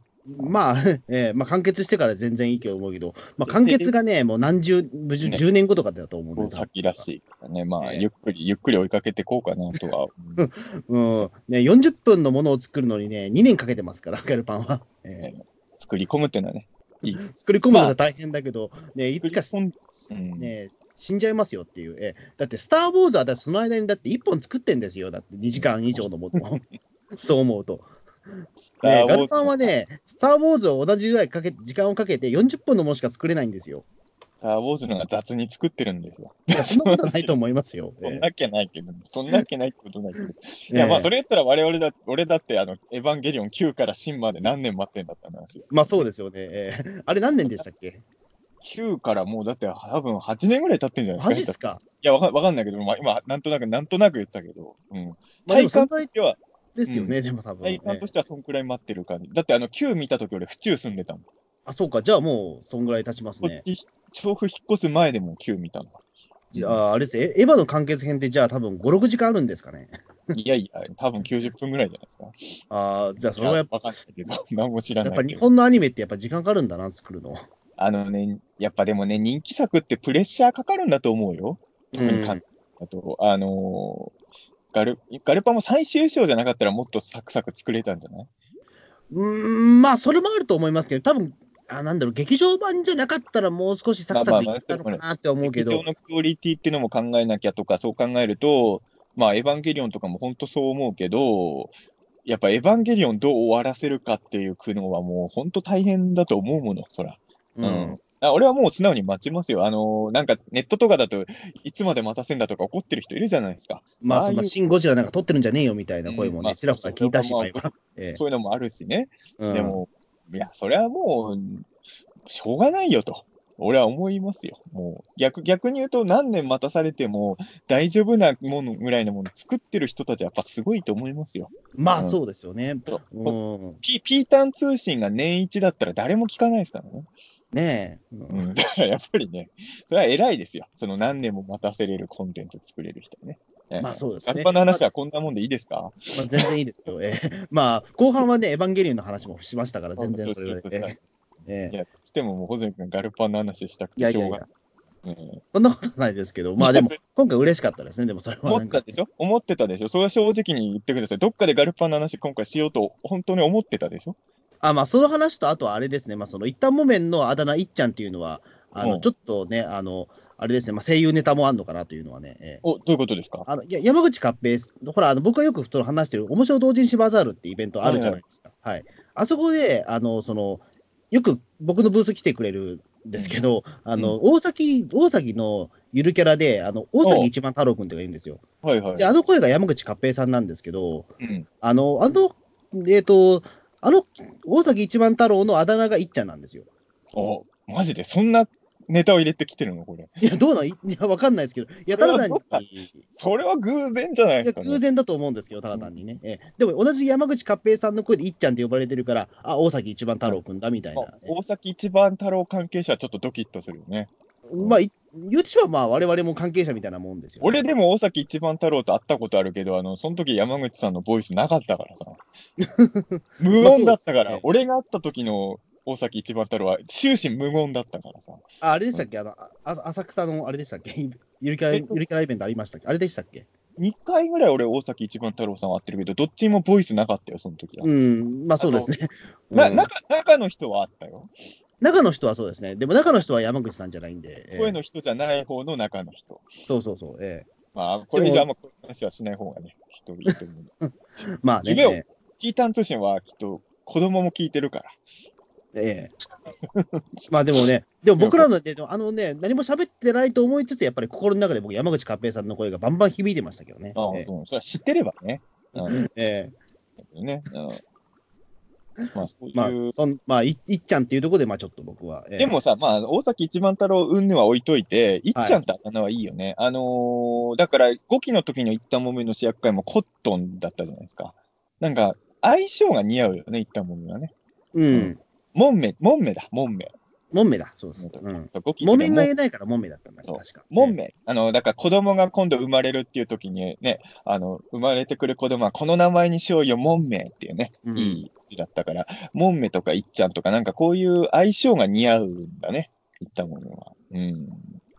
であのーこの回見た後、やっぱりったもめの失恋の話だったから、なんか、いったもめにすごい会いたくなって、鬼太郎広場行ったんですよ。おうはい。そしたら、なんかね、心なしかね、まあもちろんただの誤解かもしれないけど、いつもより、あの、一旦もめの周りに子供が多かったっすよ。なんかみんな慰めに来てるのかなと思って。うん。すごいね、いつもの倍ぐらい子供がいるように俺の目には見えたからさ。確かにあそこはね、常に人気ある。さっきも言ったけど、鬼太郎広場で子供が一番群がってるのは一旦もめか塗り壁なんで、うんい。つも多いんだけど、な、なんか今日は多いなってやっぱ思ったから、やっぱ、まあ、放送直後にさ、近所の子供は行きたくなるでしょう。行ったもん。まあ、確かにそうですね。うん。まあ、そう。まあ一応だから、まあもしかしたらあれだったかもしれないですね。その塗り壁の主役会の時はもしかしたらすごい来てたかもしれないですね。ね、塗り壁の後も行けばよかったな、すぐ、ね うんでも塗り壁の時は、まあでもあれもひ報われてはいないのか。でも再開できるもんね、塗り壁の方はね。まあそうですね。多分ね、いしばらく待てばまあね、次の七夕とはいかないまでも、ええよまあ妖怪はね、ええ妖怪はずっと生きてるから待てると思うんですよ。ううんんまあでも今回のあれですね、まあ一旦モメント、まーちゃんは、まあこれはもう絶対これはもう無理。無理でね俺でも、ま、まー、ちゃんも斎藤、要はぬらりひょん編ってさ、結局妖怪と人間の断絶がおそらく描かれるわけじゃないですか。うんで、それで時々ロッキーの中では妖怪と人間がうまくいってる関係もちらちら出てきてるじゃないですか。うんそれはやっぱ最終決戦に絡んでくるんだとしたら、いや、まさかのかあんなカオス逃げてたけど、まー、ちゃんとカオスがカップルになって終盤出てくるかもしれないですよ。まあそれぐらいのことはちょっとやるかもしれないですね。最終決戦で、ぬらりひょんの前にまー、ちゃんとカオスが一緒に来て、それを見ながら一旦もめはちょっと複雑な気持ちで共に戦うみたいなね、うん燃えるシチュエーションがあるかもしれないね、燃えるステージ。まあどうなんだろう。でも意外とでもこの鬼太郎、まあ今のところ88はありますけど、そう妖怪と人間のカップルって、まあそう、まあ比較的多いですよね、でも。まあ割とうまくいってる。うん。うんだから意外とね、大丈夫な気がするんで、まあ、まー、ちゃん、まあだからまーちゃんはラブラブだけど、カワウソがね、全然乗り気じゃないから。うん。うんでもカワウソってなんかロッキーの鬼太郎の中で女性好感度高いキャラだよね。あの、ヒヒ界でもモテてたじゃない？結構。うん。だから、まあ、あの、リカ子ミッキーにはハマってなかったけど、多分、特定の女子になんかハマらせる何かフェロモンみたいのを出してんだろうね、このカワウソ。うん。多分そうだと思いますけどね。うん新 たにまあそういう性癖の人に向けるってだけなのじゃないか、多分ね。え、でも、ヒヒ界のあの女の子は別にそういう性癖ではなかったと思うけどうん、ね。な。なんか、やっぱ可愛らしいし、カワウソってほら、今、さっき、あの、大崎一番太郎の話じゃないけど、コツメカワウソとかも人気あるじゃないですか。まあそうですチね。ええチチータンだっけ？あれもカワウソ。うん。うん。だから、カワウソは女の子受けするんですよ。まあカワウソはね、確かに。僕ら、僕らの世界でも、だってチータンとか女性ファンすごいよ。うん。多分チータンと付き合えるなら付き合いたいっていう女子は、僕らの世界にもいっぱいいるとあで。もチータンは女の子だ。多分あれ、新庄くんでしょ、多分言いたいのは、多分ね。新庄くんなの新庄くんの、まあその女の子バージョンとしてチータンがいる。まあそこちょっと複雑なんですけど、すごい。チータンがはるかに有名じゃないですか。あ、だからそこは結構複雑なんですよ。ちょっとだからそこでね、あの、法的なトラブルもあったりとかしたんですよ、一時期。思い、あ、そうか、元ネタの方が新庄くんなんだ。そうそう、あそこちょっとね、いろいろとね、あの、トラブってたんですよ ね。去年あたり、去年の今頃確か。ええいや、でもね、関係ないんですよ。チ何ータンと付き合える女の人はこの世界にいますよ。それはもう性別も関係ないですよ、もはや。まあね、えそもそも種族違うんだから、今更性別なんて、そこ気にしなくてもいいじゃないですか。えうん。だから多分、僕らの世界でも、カワウソのキャラと付き合いたいと思ってる女性はリアルにめっちゃいると思うから、まあうんそれがモテるのは割と納得かなっていう気は。でもそれで言うと、探せば、この僕らのいる世界でも一旦モメント付き合ってもいいと思ってる女の子もリアルにいると思うけどね。うん。ねうん。だ俺はやっぱ分かんないのはさ、まだね、カワウソとか豆腐小僧はまだ分かるんですよ。体の作りが、まあ一応人と近いところもあるじゃないですか。うん。一旦モメント付き合うってど、どうなるんだろうね。その、いや、ま、だって付き合ったらいろいろあるわけじゃないですか。その、うん性性の営みとかもあるわけじゃないですか。布とどうやるのかなとかは、やっぱちょっと気になるけどね。でもほら、やっぱりそのね、このピータン通信でも以前話したけど、ややっぱりだから、まあ、意外と人間っぽい内臓をしてるんじゃないか。そうだけど、内臓はしてるけど、でも、どう、どうなんだろうな。い一旦モメンが考えてる女の子としたいことっていうのはどういうことなのかが、わかんないんですよね。僕らと同じようなことなのかな。それとも、女の人に巻きついたりとかしてればいいのかな。うーん、まあ、巻きついてれば、まあいいんじゃないですか、多分ええ。やっぱこ、こういうのって不思議だよね。やっぱ、まあ、まあ、違うものじゃない、存在として。うん。どどういうふうに恋愛っていうのを成り立たせていくんだろうっていうか、リアルに考えれば、やっぱ一旦もめが惚れるものって布じゃない。まあ、多分だからそれ布、なんだろう、ぬ布布としての修正なんじゃないですか。やっぱり布って、その衣類として使われるから、人型が恋しいっていうところからのあれじゃないですか。女性に身にまとわれれば、それでいったもめんとしては嬉しいのかな。うん、もともとはそういうことですもんね。ぬ布っていうのは、ね、もともと身につけるものだから。うん、この場合、女性側はですよ、仮に両思いになった場合、それで満足できるのかっていうね。うん、まあ、服と結婚するみたいな話になっちゃいますからね。まあ、それでもいいのかな。うん、昔さ、俺はあの関根勤さんがやってる100人目のバカって番組出てたじゃないですか。うん。に出てたね、バカの一人で、あ、これもう番組がバカって言ってるから、俺がバカって思ってるわけじゃないです。よまあ、もちろんそれはもう番組の性質上ね。ええ。日本中のバカを集めるってコンセプトの番組で、そのうちの一人が僕だし、そのうちの一人は穂積君とポッドキャストやってる伊藤博樹君なんですけど。僕、、バカを二人でやってるんですね。ええ。あれに出てたね、バカの中でね、あの、トラックに恋した女性が出てきて、おバスか、バスかトラックかすみません、忘れちゃって、これ、ここの間違い、その人聞いたら本気で怒るポイントなんだと思うけど、バスかトラックに恋してね、あの本人の中では結婚式とかもやってんですよ。おうあの、一緒にあの、ウェディングドレス着てバスと一緒に記念写真撮って、だから一緒に暮らしてるつもりなの。うん。森って言っちゃいけないから、なんか暮らしてるんだね。だから、そういう恋愛って本当あるんだなって、その時思いましたよ。うん。だから、ぬやっぱり布に身にまとわれてることが一番幸せって思える女性といったものは巡り会えたらいいねとはうん、いいるのかな？えいるでしょう。トラックと結婚してる女子、結婚したいという女子がいるんだから。えねうん。それはもう、性癖とか恋愛の形は人それぞれですからね。うん。うんただ、やっぱり、難易度が高くなっちゃうのは、これはかわいそうだなって話ですよね。え。まあ、うんだったらまだ獣の方がね、まあ、可能性あるのかなというのは。うん。えでも俺、リアルな話ね。もうこんな話をリアルな話で言う話じゃないけど、はい。その、獣のメス妖怪と布のメス妖怪、どっちかと付き合うってなったら、俺は布を選ぶけどね、俺は。獣によるんじゃないですか、やっぱそこは。うん。いや、俺はどんな獣でも、俺は布を選ぶね。布の女の子を選ぶね。そその二択だったらですよ。え、でもあれじゃないですか、でもほら、カワウソは人間に変身できるじゃないですか。いやいやいや、だってほとんど顔外顔変わってないじゃないまあ、変わってないけど、体つきは一応人間になるわけですから。ね、じゃあ、ほのりくんは、あの、獣の女妖怪と、その場は付き合うんだ、ね。いや、ほら、だから、ほら、二択ですよみたいに変身する可能性あるじゃないですか。答えてください。二択ですよ。うん。かカワウソ的な、おまあ、だからもう、ややこしいんで、女カワウソと女一旦もめにしましょう。どっちと付き合うんですか？女カワウソ女豆腐小僧がいるとみんなそっちに行っちゃうから、これはななくします。この二択。俺は、その場合は俺は一旦もめんと付き合うよ。ええ どうだ、でも、まあ確かにそれはね、ちょっとわかん、嫌ですね、確かに。いや、まあどっちもあれだけど、究極の選択ですよね、選んでよ、選んでよ。まあ、まあそうですね。変身、変身なしですよね。変身あり。いや、まあ、うん。変身ありなら女カワウソやります。でも、変身解いてもらわないですよ。顔はほとんどカワウソの女だよ、その場合は。いや、でも変身解いて、でも、んなんだろう、人間っぽくなれるんだったら、女カワウソ選びます、じゃあ。ああ、そう。いや、俺は布と付き合うわ、その二択だったら。その二択ならよ。全然、全然布と付き合いたくないけどさ。全然うん何も悔しがる、ね、なんかもう、議論もできないですよね、ここまで来るとね。究極の選択すぎるんだもんだって。でも真面目な話ですよ、これはこの回におけるね。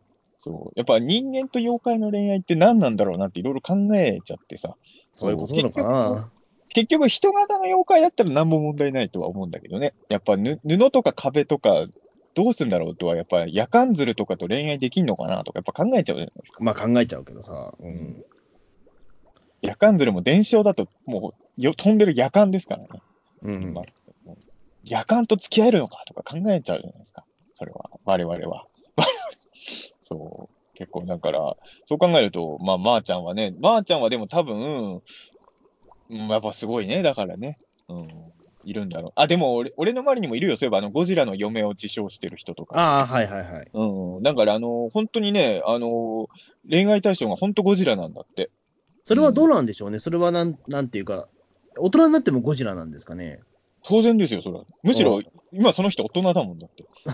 えん全然大人ですよ、その人今。年は聞いたことないけど、それはね、聞けないですよ、女性だからね。あれですけど、多分、まあ、いや、多分もう言わないけど、あの、もう大人だと思うんですよ、全然。あの学生とかではないから、もう少なくともうん。うんだから、まあ、その、僕とか穂積君がね、視野が狭いんですよ。うん、まあ、そうかもしれないけどね。布とかカワウソとは付き合えねえとか、ゴジラの嫁とかをちょっと理解できないとかっていうのはね、僕らがもう、もう人間の女しか見れない、もう、もう、しょうもない奴らだからです 大体そうで、でも大体そうでしょう、でも。恋愛対象は人間の女のみみたいな視野の狭い奴らはこれからの世界生き残っていけないんですからね。やっぱもう布、布と付き合えるぐらい今後は僕ら頑張っていかないとダメだ。まあでもよくある話で言うと、でもあれじゃないですか、その、えっ、と、独身生活が長く続いた人に、猫を飼い始めると、もう絶対結婚しないって言いますよね。お、そうなの？あ、まあ、うんまあ、聞いたことはあるけどね。あの、だから、あの、もう猫をもうそのなんかよ嫁扱いしちゃうんですって、やっぱり。でもそれで言うと、だから多分まーちゃんってネクラ猫だったんだろうね、本当にね、自分でも言ってたけど。うんだからその、なんか孤独な時にカワウソをとどっかで見かけて、なんかすごいなんか肩入れしちゃったような子なのかな。うん。まあ、それもあると思いますね。だから、まあ、やっぱりだからその恋愛に対してトラウマがああったような感じじゃないですか、やっぱりその、ええその告白できなかったっていうところで言うと。うんあいや、みんながみんなそうその、まあ、全員が全員そうじゃないにしても、だかなら、まあ、その、どちょ動物的なひ、ね、この方が全然やっぱり癒してくれるというか、ちょっとだからそこで言うと恋愛感情というよりも自分を癒してくれる存在っていうのを、実はまーちゃんは欲しかったんじゃないかっていう。まあでもそれ言ったら俺は恋愛に癒ししか求めてないからね。じゃあ別に中澤さんだって別にカワウソでいいじゃないですか。いや、それはカワウソじゃ癒されないですね。いや、いや恋愛的には癒されないですね。う。ん。喋れるカワウソ、人間がしゃべ、ね、日本語喋るカワウソだったらいいじゃないですか。いや、ね友達としてはすごいカワウソと友達になりたいです。俺だからさ、恋愛関係なくビビビハウスは、まあ、いくら値段か知らないけど、普通に行きたいもん、ビビビハウス。うんそうお値段はわかんないけど、カワウソと一旦モメント豆腐小僧と共同生活できるなんて、お結構なお金出せますよ、これは。は。まあそうですね。まあ実際あったら、まあ、俺も出し、出しちゃうかもしれないですけどね。これは出すでしょう。いや、出さ、出しちゃうかもしれないじゃなくて、100%出すでしょう。いや、出しますね。うん。一旦モメント一緒に暮らせるんですよ。最高ですよ、そんなのね。ねまあだからそういう人たちが多分、いだから多分あの3人組は多分女中澤武史みたいな感じなんでしょう、だから。どういうこと ?3 人組で？あの3人は多分。え、えリカ子とミッキーも俺なの？うん、まあそれに近いんじゃないかな。あやっぱりそ、まあ、その、ちょっと動機は違うにしても、妖怪は好きなんでしょうけどね。うん。ううん。リカ子とミッキーの中における妖怪感がね、まあまあさっきも言ったように本当まあ漫画の、俺が読んでるのとは違う漫画のイメージなんだろうけどね、多分誤誤解なんだろうけど。う。ん。まあでもいい子だったんですよね。多分あの、あの、リカ子とミッキーも、あの、この手の話ってさ、まー、ちゃんだけ清い子でさ、残り二人はた、あの、ちょっと悪い女の子みたいに描いちゃうことが多いじゃないですか、この手の話って。でも、リカ子もミッキーも、あの、灯籠を倒した後もなんか素直にね、打ち明けてたりとかもそうだし、多分、普通にいい子なんだろうね、三人ともね。うん。そううん。でもまあ、悪くない三人組だったんでしょうね。うんうん。ね。うん、まあ、ただルームシェアね。これ一旦モメント女の子以外はお金払ってないんだよね、多分ね。まあ、そういうことなのかな。まあ。多分ネズミ男も人数合わせで連れてきただけだっていうから、多分ネズミ男のなんか口車に乗ってホイホイついてくるのが多分この2体だったんだろうね。まあそうですね。まあ、あの、呼びやすかったっていう、本当に人数合わせて呼ばれたんだろうけども、ええ。あんまり人を疑うことを知らなさそうな。あ、でもそれで言うと俺この回良かったなと思うのはさ、この回さ、みんなネズミ男とのかんやりとりがちょっと柔らかくていいよね、この回 あの、ネズミ男もね、ちょっとこの回はね、なんだろう、その、えっ、と、なんだっけ、えそのね、コロービーがなんかその、なんか悲鳴聞いたときに、ちょっとだけなんかその、俺も行かなきゃみたいな感じで走ってるじゃん。ああれ、なんかネズミ、いつもネズミ男っぽくないなと思ったんですよ。でも、この回ネズミ男って本当に言ったもめの声も普通に応援してるし、まあ商売としても、まあ、そのイケメン妖怪とのルームシェアっていうところだけが確かにちょっと詐欺要素を感じるけど、基本的には今回、まあ、まっとうなビジネスしてるし、なんか、で、猫姉さんと、ね、あの、要は猫姉さんがさ、帰らずに残ってる時のさ、やりとりもいいよね。なんか、なんで帰らねえんだよ、みたいなところのね。うん、あの人のやりとりもいいし、今回、あと、モメントネズミ男が飲んでるところとかもいいし、ああ、なんか、なんかネズミ男が仲間として受け入れられてる感がこの回はちょっと、うん、なんか見てて、ほのぼのしたなとは。うん。ネズミ男ファンにとっても、だからこの回は結構楽しい回だったかなと。うん、だからき、全体的にみんなキャラがね、あの、新しい一面も、鬼太郎の料理できるとことかもそうだけど、出つつ、みんなキャラ立ってて、ね、あの、親父さんとかもただの解説役で終わっちゃう回結構あるんだけど、この回はやっぱあの、息子の不甲斐なさで涙したりとか、あの、変なアシストしてあったりとか、とかも描かれて、うん、なんか今回全キャラ立ってるよね、19分の尺の中。で。うん、だからすごいいい回なんだと思うから、本当こういう、もうザ良質な回。はい。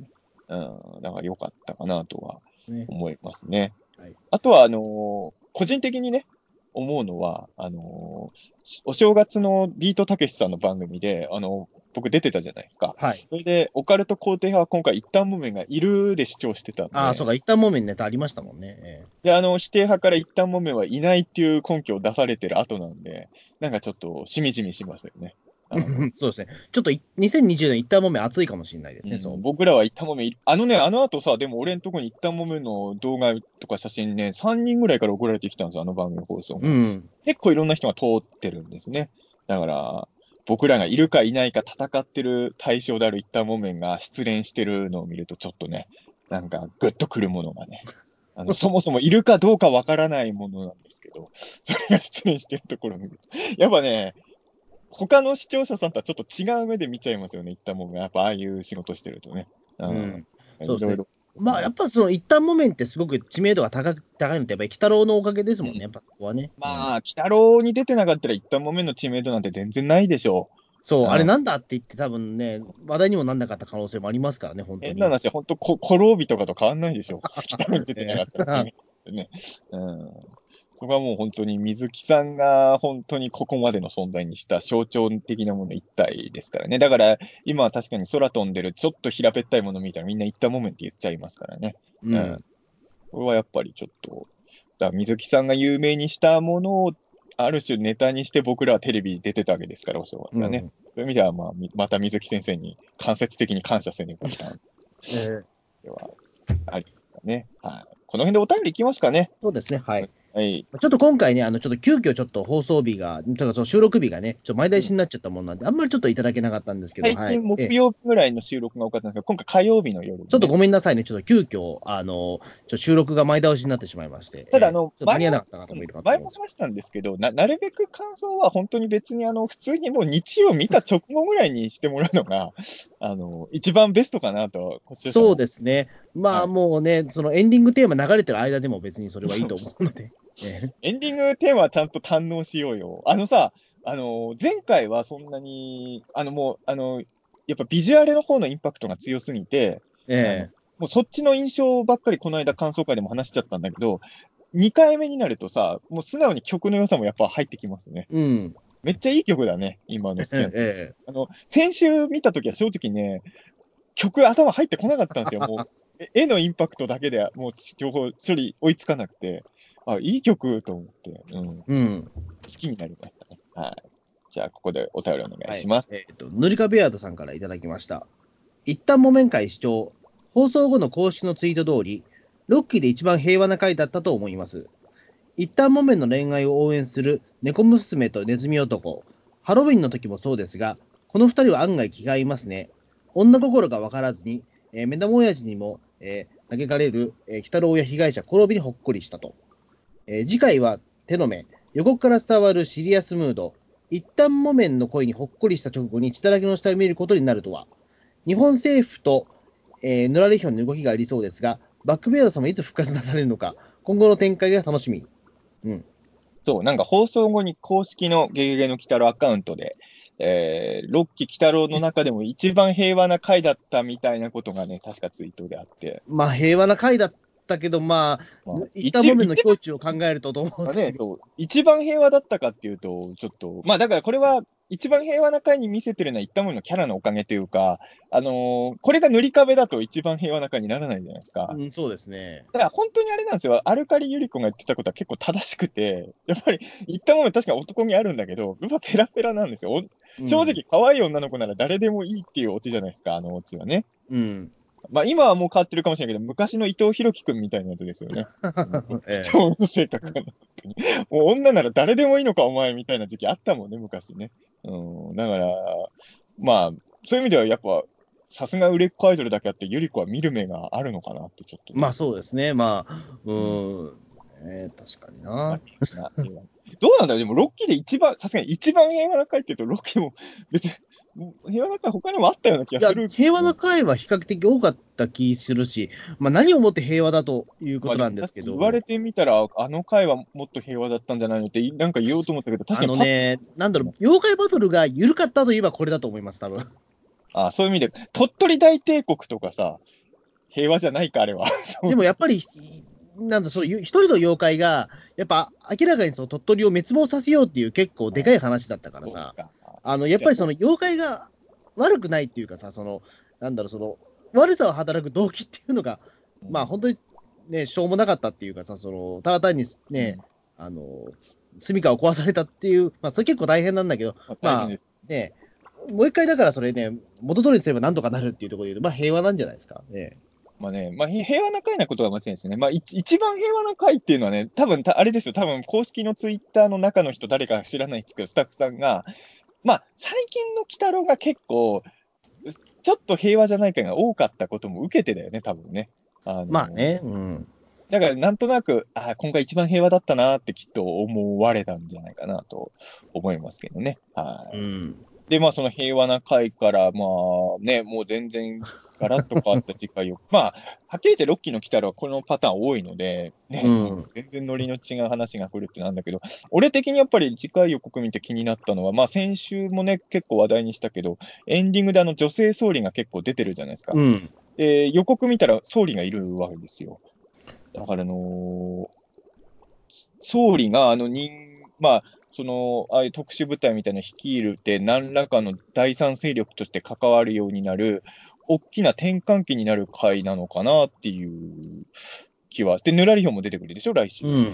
だから、やっぱり、総理がなんかああいう武装みたいなものをやる裏にぬらりひょんがやっぱなんか関与してくるのかな。うん。ちょっと、正直言うと、あのー先週のエンディング見たときに女性総理がああいう感じにキャラ立ちする回は、まあ言うても結構先かなと思ってたんだけど、もうそれっぽい話が来るんだとしたら、本当にやっぱ最終戦が近いのかなって気はね。うん。しましたけどね、ちょっと楽しみですよ。うんとにかくあの、かっこいい女性総理が見たいですね。そうですね、今のところちょっといいところがあまりにもなさすぎるからね、女性総理はやっぱ。あの、エンディングテーマでね、せ勢力の一端にいるものになれるね、何かが、ちょっと来週そこまで行くかどうかわかんないけど、そのきっかけとなるものはなんか見れそうな気がするのでね、ちょっと僕は結構、あの総理の名前知らないけど、今のところ女性総理としか呼ばれてないからな。名前出てないんだっけ？一回ぐらい出てんじゃないの？うん、いや、なかったような気がするよ。うん。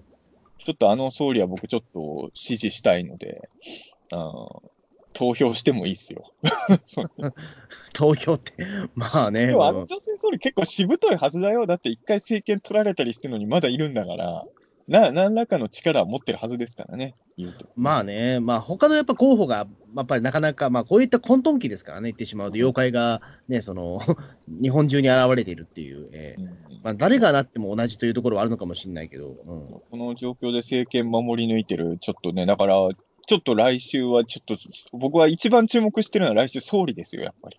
うん。ぬらりひもも気になるけど、手の目も気になるけど、一体どうやって総理がメインキャラの位置まで上り詰めるのかっていう、ちょっと、まあ、いや、わかんない、まあわかんないですけど、もしかしたら来週、ね、その、あの女性総理いなくなって、ヌラリヒョンが総理になってる可能性とか全然ありますもんね。いやいや、そしたら、あそうか、その場合あれですか、総理がその座を奪うためにあの勢力を作ってるってことですか？ああ、それはまあまあ、ゼロではないか。ぬなんかヌラリヒョン党みたいなものができるんじゃないですか、だから。でも、まだ、まだそれは早いでしょ、やるとあら。早いから、もう多分最終回間際から、その日本が乗っ取られちゃうっていうことになっちゃうから。んただまあ、おそらくね、あの、ヌラリヒョン、ロッキーのヌラリヒョンっていうのは政治の世界にも足入れてるから、何らかの動きを仕掛けるのは間違いないからね。まあ本当にちょっと、ど、まあどんな話なのか全然わかんないけど、大きく話が動くんでしょうね、ロッキーの中のね。うん。多分あの、エンディングテーマの曲がすごい似合う回になるようなうん気がする。ね。うん。そう、そう、楽しみです、来週ね。はい。じゃあ、はい次のお願いします。えートッティさんからです。今回も恋を知ってほしい親心と鈍感な鬼太郎が見ものな見ものな回でした。ファミリーメイン回で、えー鬼太郎親子以外の、ね、は恋愛話でしたが、6期は恋愛話が多いのは何か意図があるのかなと。5期木綿は水に弱いが、6期は逆に強いという設定の違いは面白いですね。まー、ちゃんは可愛かったし、猫娘とネズミ男が共感し合う図は、久しぶりに見れてすごく面白い回でした。セリフに関しては、薄っぺらい男はダメなのや、毛深い男性が好きなんですは、突っ込みどころがあって面白かったです。また、独速期またや、またもや登場。欲を言えば、えー、鬼太郎の家庭的な姿をもっと見たかったなと思います。6期は鬼太郎が活躍しない回が多いので、ぬらりひょん編の終盤には期待します。平和な回からの次回予告は、の予告のあれはさすがに落差が激しい。字、丸、問題を取り上げるのかなと。はい。うん、こう、うち、マルツにする必要はあるのかな？まあこれ、僕の今、発音で大体、まあでもこんな風に書かれてるんですけど、大体僕今発音で何言いたいか分かったと思いますけど。トッティさんが伏せ字にしたかったんでね、そこは尊重しますよね。ええ別に放送禁止用語とかじゃないからね、この本ね。ねまあそうですね。えそうか。もっと鬼太郎の家庭的な姿を見たかったんだ、トッティさんえ。まあそうですね。まあちょっと料理好きっていう、ちょっと意外な一面が分かっリアた。ルね、姿ではあったからね。あの、料理の時にさ、あの、一旦木綿がさ、別に服も何も着てないのにさ、なんかその腕をまくるみたいな操作するじゃないですか、うん。あれちょっと面白いよね。何の意味があるのか全然わかんない。うん。ねあと、一旦木綿もエプロンするんだとかね。全体的に料理のシーンは面白かったんですけど、あの、一旦木綿の木綿の形の豆腐あったじゃないですか。えなんかね、も、も、もちしゃぶだっけ？ええもちしゃぶ。俺、あれっぽいね、料理をね、2年、2、3年前にね、誰かが作ったの見たことあるよ。あの、僕もなんかね、既視感があったんですよ、あれ見たとき。あれなんだっけなと思って。俺はね、あの、緊急検証の鍋会なんですけど、その時にね、もう見た目ほんとあれそっくりなやつをね、まあ、餅ではなかったけど、誰かが作ってて、すごい確かに作りやすいのかな？ほら、僕らもほら、あれじゃないですか。なんかその、水木しげる先生のほら、あの、お別れ会、まあ、縁があって行かせていただいたじゃないですか。うんで、その時に振る舞われたのは、確か一旦木綿の形したイカの、お、なんか寿司でしイたよね。カのお寿司もあったね。そう、だから一旦木綿、まあ、塗り壁もそうなんだけど、一旦木綿と塗り壁って料理にしやすいよね、形。まあ、書くのがすごい簡単ですからね、あの二人はね。えでも一旦木綿の寿司はやっぱ嬉しかったよ。やっぱあの作業としてはね、そこまで大変じゃないかもしれないけど、一旦木綿の形の寿司がわーって並んでるの見たらさ、俺、イカとマグロならマグロのが好きだけど、あの時はやっぱイカばっか手伸ばした。一旦木綿だ、やっぱり。えやっぱりみんな撮ってましたよね、写真ね、あれ。うん。うん、みんな写真も撮ってたし、やっぱシンプルだ、シンプルだからいいんだよね。やっぱ一旦モメント塗り壁の魅力ってそこでさ、うん、そのもちろんごちゃごちゃしてる魅力、形の魅力あるキャラもいるんだけど、あの、もうとことんシンプルじゃない。うんやっぱり嬉しいね。うん。そうですよね。まあ、だから観光地でもね、あれああいうのありがたいと思うんですよ。だって言ってしまうと、まあ、こんにゃくになんかね、あの目かけば、い塗り壁っていうのは非常に簡単じゃないかっていうね。だからやっぱり水木先生がき、まあ、あの、鬼太郎ファミリーとして、まあね、妖怪大戦争の時のあれはキャスティングですけど、やっぱいいメンバーを選んでるんですよね。あの時にた、まあね。う、うんん。もっとデザインがややこしい選んだとは思い思いたくないけど。え えデザインがややこしいキャラをでもあそこで選んじゃったらさ、結構大変だったと思うから、いろんな理由、でもそれって大事で書きやすいからっていうキャスティングでもいいと思う。あの、ドラゴンボールでもスーパーサイヤ人で髪塗るのめんどくさいからスーパーサイヤ人にしたんですよ。そうそう、そうらしいですね。ええそういうさ、なんだろう、本人が楽するためにやったアイデアが意外とお客さんには感動を与えることってあるから、それはね、ウィンウィンの関係でいいと思うんですよ。う。うんだから、うん、あの時にね、塗り壁といったもめをキャルキャスティングした水木先生はやっぱ素晴らしいなと本当思いますよね。先見の、あったと。だって水木先生なんて妖怪ものすごい知ってる人なわけじゃないですか。うん。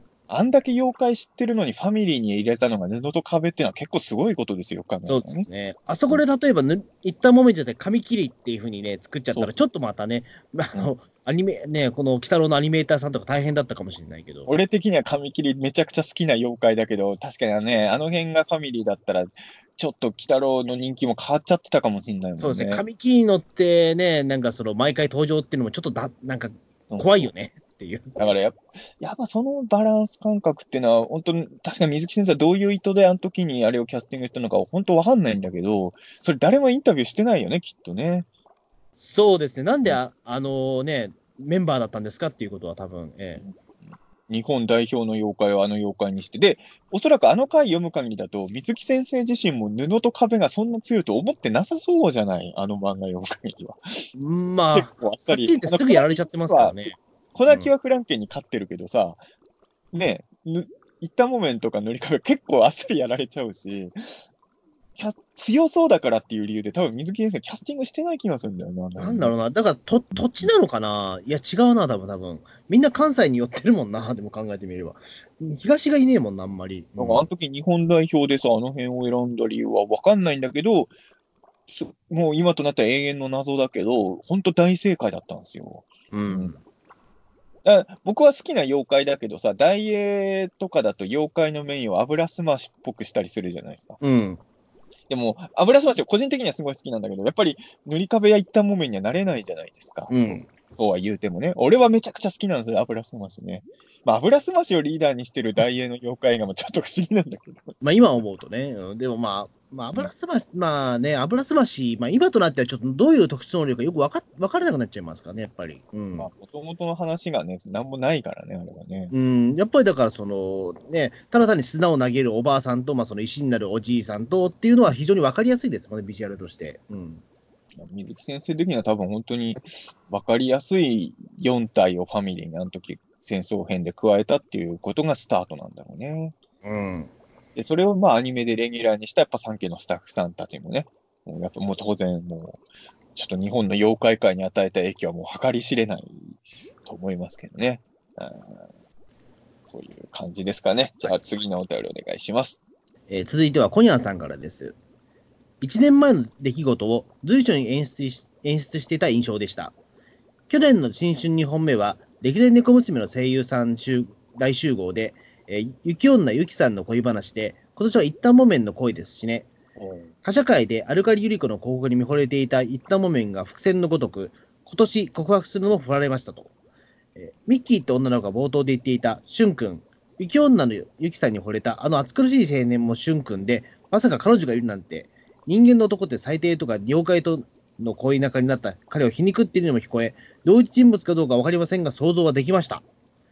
えーネズミ男のビビビハウスはマッチング商法で、1年前もビ,、えービビットマッチングで、シュン君や沼御前に商売していました。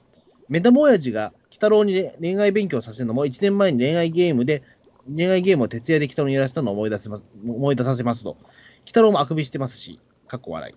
えーあのー去年の新年一発目が貨車っていうのは、すごい印象強く覚えてたんですけど、そうか、雪女が2本目だった。雪女そうでしたね。だから、あの、2、3、4、あ、あ、そうか、えっ、と、4、えっ、と、3、4、5の猫娘が登場したっていうね。うんえ、それはね、覚えてる覚えてる。うん。うんってことは結構ほん、あの、本当に意識してたのかもね、新年2発目でこの話って、ちょっとね、ちょっと関係性がなんかすごいあるよね。ちょっと恋愛会を持ってくるっていう意図はあったのかな？新年2発目には恋愛。確かにね、この回見たら、その雪女の回なのギャルゲーにはま、はまらせようとする、ね、目玉親父のやってることとか、やっぱリンクするし、まあ、あの回思い出した人は結構多かったとは思いますけどね。うん。うん。うんそういえば、そうですね、言われてみれば確かあれもしゅんくんだったんですよね。うんああ、そっか。まあでも、おまあ、おそらく、だこれ僕の予想ですけど、同一人物は多分ないとは思いますけどね、この場合はね、多分。まあ、もう1年経ってるからな、やっぱり。あるし、うんあの、あのしゅんくんは多分、ほら、その、彼女がいることとか、むしろ周りに言いそうじゃない。その、うん隠してなんかやるタイプの暑苦しいキャラだったからさ。うんだから、その、まあ、お、お、おそらくたまたま同姓同名の、同姓同名っていうか名前しかわかんないから、たまたま同じ名前の男だったってことだと、リアルにはそうだと思うんだけど、ただ、まあ、おそらく、新しい年の新年2発目の話にこの回やるから、ちょっと、やっぱあの回のオマージュみたいな意味で、しゅんくんって名前使った可能性はありそうだね。本当に。うん。ビビビットマッチングだったのかそっか、去年からまあそういう似たようなことやってたんですよ、そう思うと。えだから、割と、そうね、意識してるんだろうね、新年2発目の恋愛ものは。ちょっとあの時の回のまあ別パターンというかね、バージョンアップ、うんバージョンアップ回ではないけど、ちょっと、ねあの、手の話をもう一回やろうかっていうのは意図的にやってたのかもね。うん、そっか、だから去年が一応マッチングアプリみたいなものって、なんかやっぱちょっともう、もう値段にされるぐらいやっぱり知名度あったんですね、やっぱり去年の時点から。まあそうね。うん。どうなんだろうな、今、マッチングアプリって、もうどんどんだけなんだろう、利用者いんのかな。うんまあ、俺はやったことないかわかんないけど、でも、えっ、と、誰だっけ ?M1 でもネタにしてた人いましたし、ね。ああ、いたいたいた。ううんん。だから、まあまあ、やってる人は、おあ、でもね、色、色は、まあ、名前はすごい今出しまあもちろん言えないけど。だったけど、俺とホズミ君の共通の知り合いの芸人さんも最近できた彼女はマッチングアプリで。ああ、でもまああ、でもちゃんとそういう、えっと、まあ、せ成功率というか、まあ、あれだけど、まあ、そのね、出会い率は高いんですね、そう思うと。いや、昔はだってそういった出会い系のなんかそのサイトとかって、まあ、言ってしまうともうね、なかなか厳しいものがありましたよ、昔は。ええありましたよねってのは俺は全然知らないんですよ。本当やったことないから。僕ね、10、多分本当に10年以上前に一回それ系のやつには加入したことありますけど、出会い系のやつ。いや、なかなかでしたよ、でも。ええいやそれは桜が多いってこと？桜が多いし、あのー先になんかその、えっと、女の子と話をするためにはチケットを買わなきゃいけないんですよ。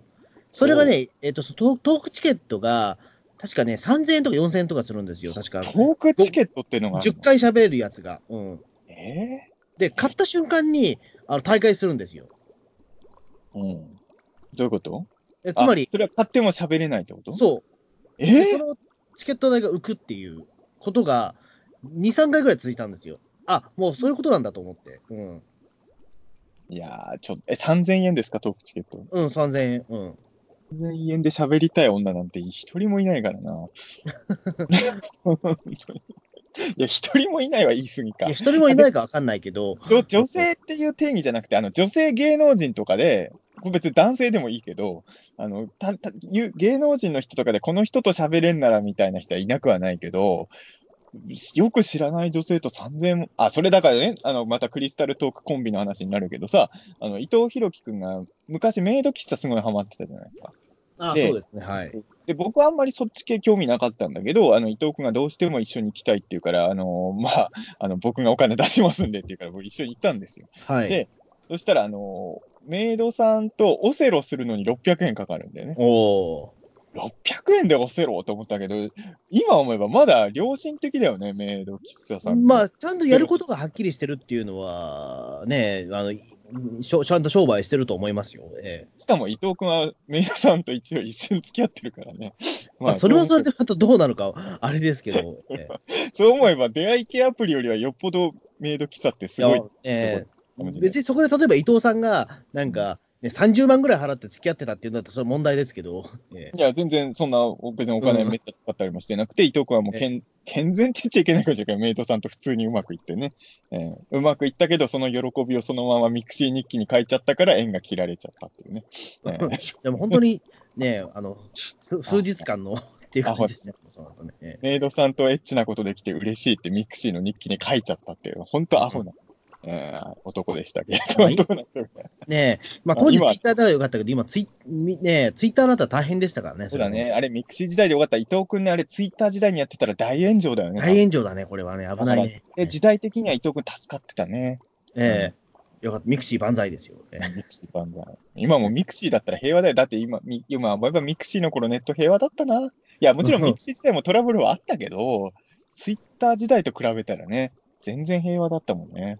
うん、そうですね。いや、僕は結局、いまだに僕、ミクシーが一番でも、その、SNS としては完成してるんじゃないかっていうことを、今でも時々考えますけどね、やっぱり。ミクシーはあれ、友達の数が1000までしかダメっていうのがやっぱ良くなかったのかな。で、も、1000しかないっていうことで考えると、本当にリアル友達以外は、まあね。繋がれないじゃないですか。そこは良かったと思うんですよ。あとやっぱ、まあだからいい悪いじゃないけど、やっぱりリツイートが、やっぱ、まあリツイートがあるから炎上も生まれてるのかもしれないけど、難しいとこやね、そこはね。まあそうですね。だから、あの、な、なんだろう。いわゆるだから、その、えっ、と、つながるっていうことで言うと、例えば、ミクシーの場合だと結構、その、ほら、えっ、と、ブログと同じで長文が書けるじゃないですか。うんだからそこで言うと、言葉足らずで、ツイッターみたいにま言葉足らずで炎上するってことはまずないし、確かにご誤解はツイッターの方がはるかにね、生まれやすいツールですよね。そうそう。で、なんだろう、だからその言ってしまうと、ね、友達まで公開とかいろいろできるし、まあ、それはツイッターも同じかもしれないけど、鍵垢とかに比べると、ね、あの、よよっぽどミクシーの方がややりやすかったんですね、その、交換日記的なことを作るには。えまあちょっとね、やっぱり、まあツイッターとかが全盛になって、やっぱまあ平和は減りましたね。うんうんまあこれはもう間違いないですね。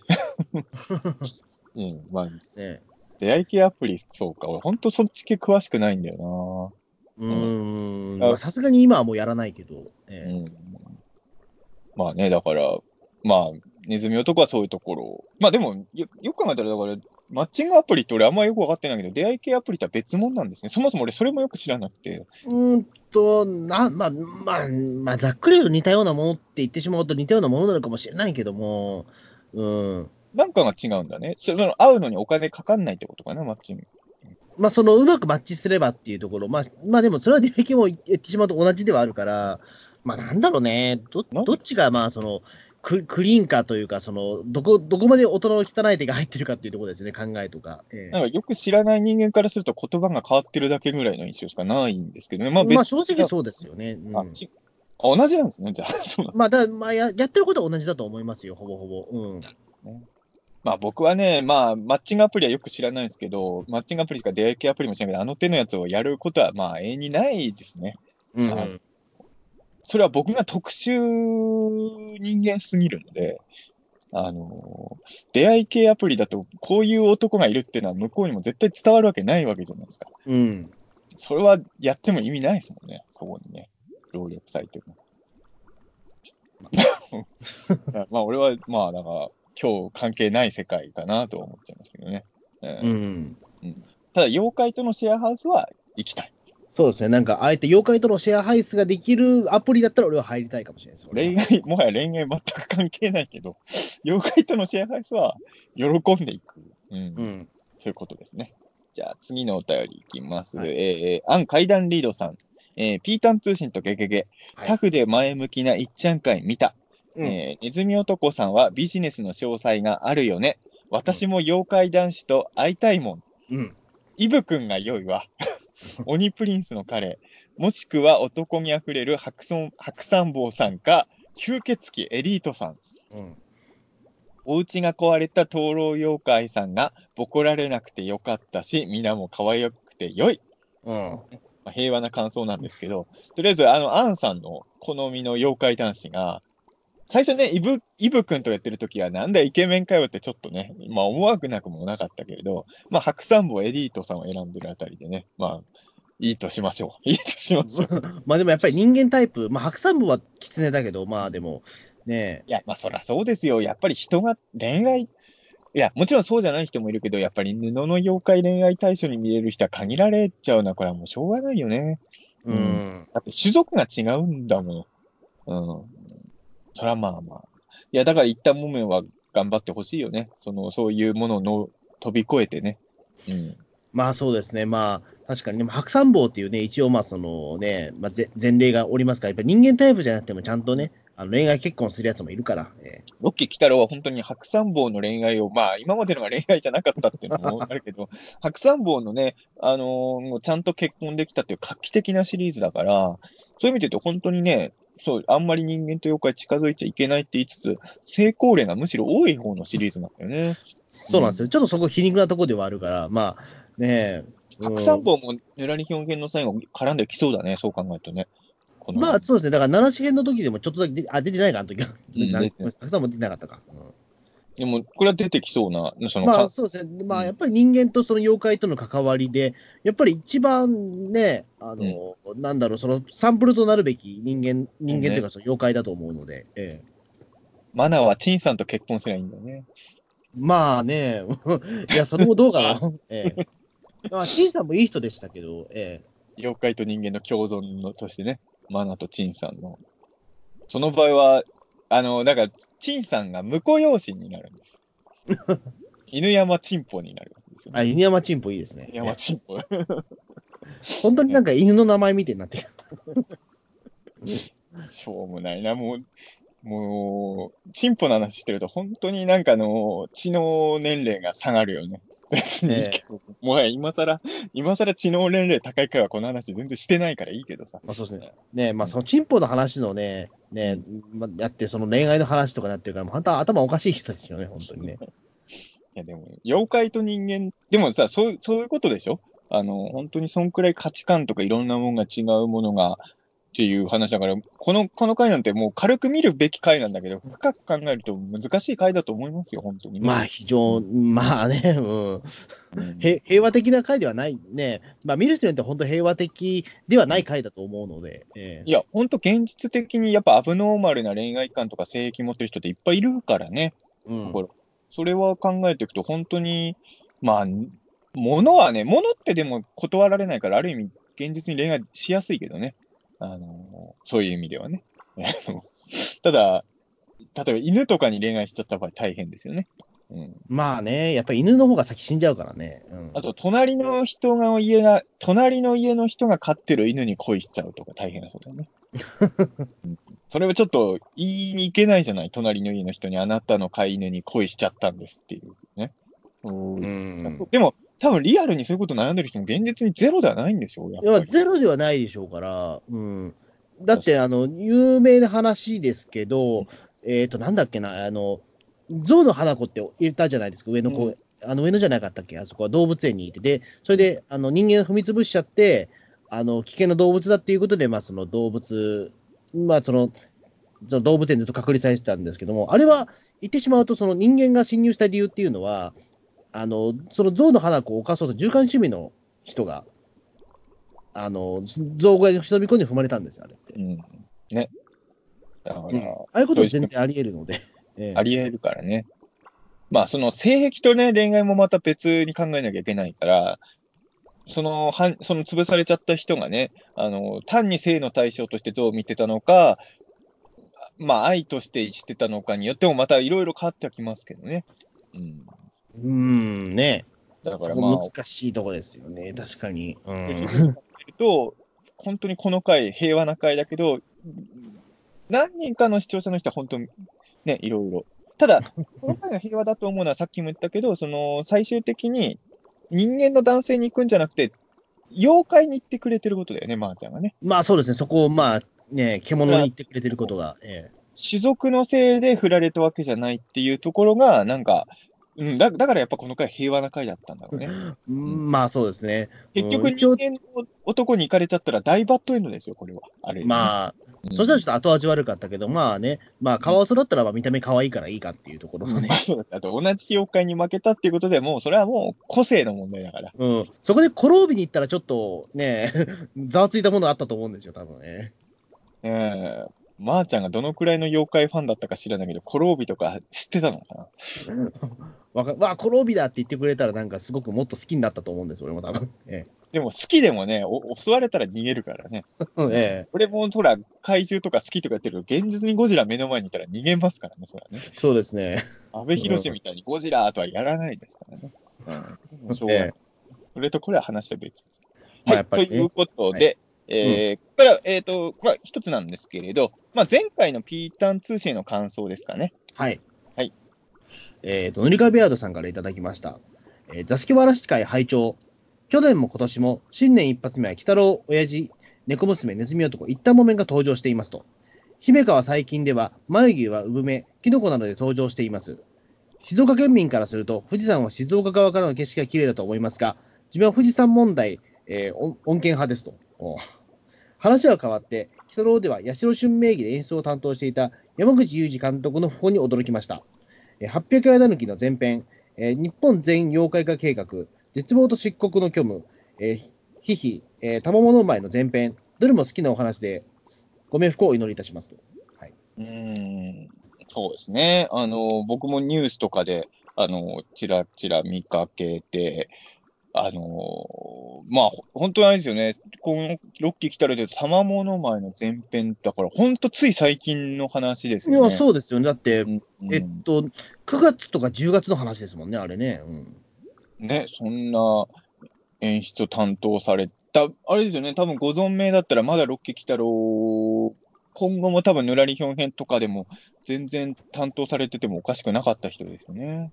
そうですよね、まあ、本当にだからその、いや、だからその、えっと山口裕二監督が亡くなったっていう話は、なんかその、タイムラインで出たんだけども、うん。その、なんだろう、八代俊で名名義でその鬼太郎を監督されたってことは、塗り壁アードさんのこのツイッターで僕知ったぐらいなんですよ。ああ、そうなんですか。ううん、全然その、変名でやられたってこと知らないから、あそうなんだってことちょっとびっくりしたんですよ。えあのー調べてもちょっと分かんなかったんですけど、僕、えっ、と、ちょっとだ名前忘れちゃったんですけど、あの、その、まあ、いわゆる映像関係者の方がツイッターで、それがタイムライン上がってきたんですけど、まだ若いのにみたいなね、ツイートされてて、ちょっと調べたら年齢分からなかったんですけど、まあ、まだね、おまだまだ現役で、の方がね、こういうふうに亡くなられてしまうと、やっぱりちょっとね、きつい話ですね。そうですね。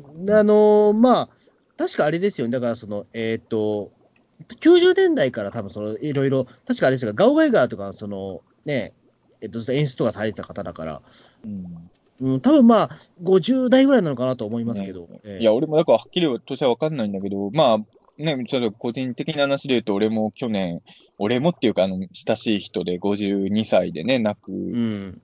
まあ、映画美術とかで活躍されてた佐賀江博さんが、やっぱ去年亡くなっちゃって、まあ52ですからね、佐賀江さんなんかも、うんな。なんとなく僕の中でね、その、まだ若いのにっていうのを見た瞬間、なんか結びつけちゃって、まだ50代ぐらいの方なのかなっていうふうに思っちゃって。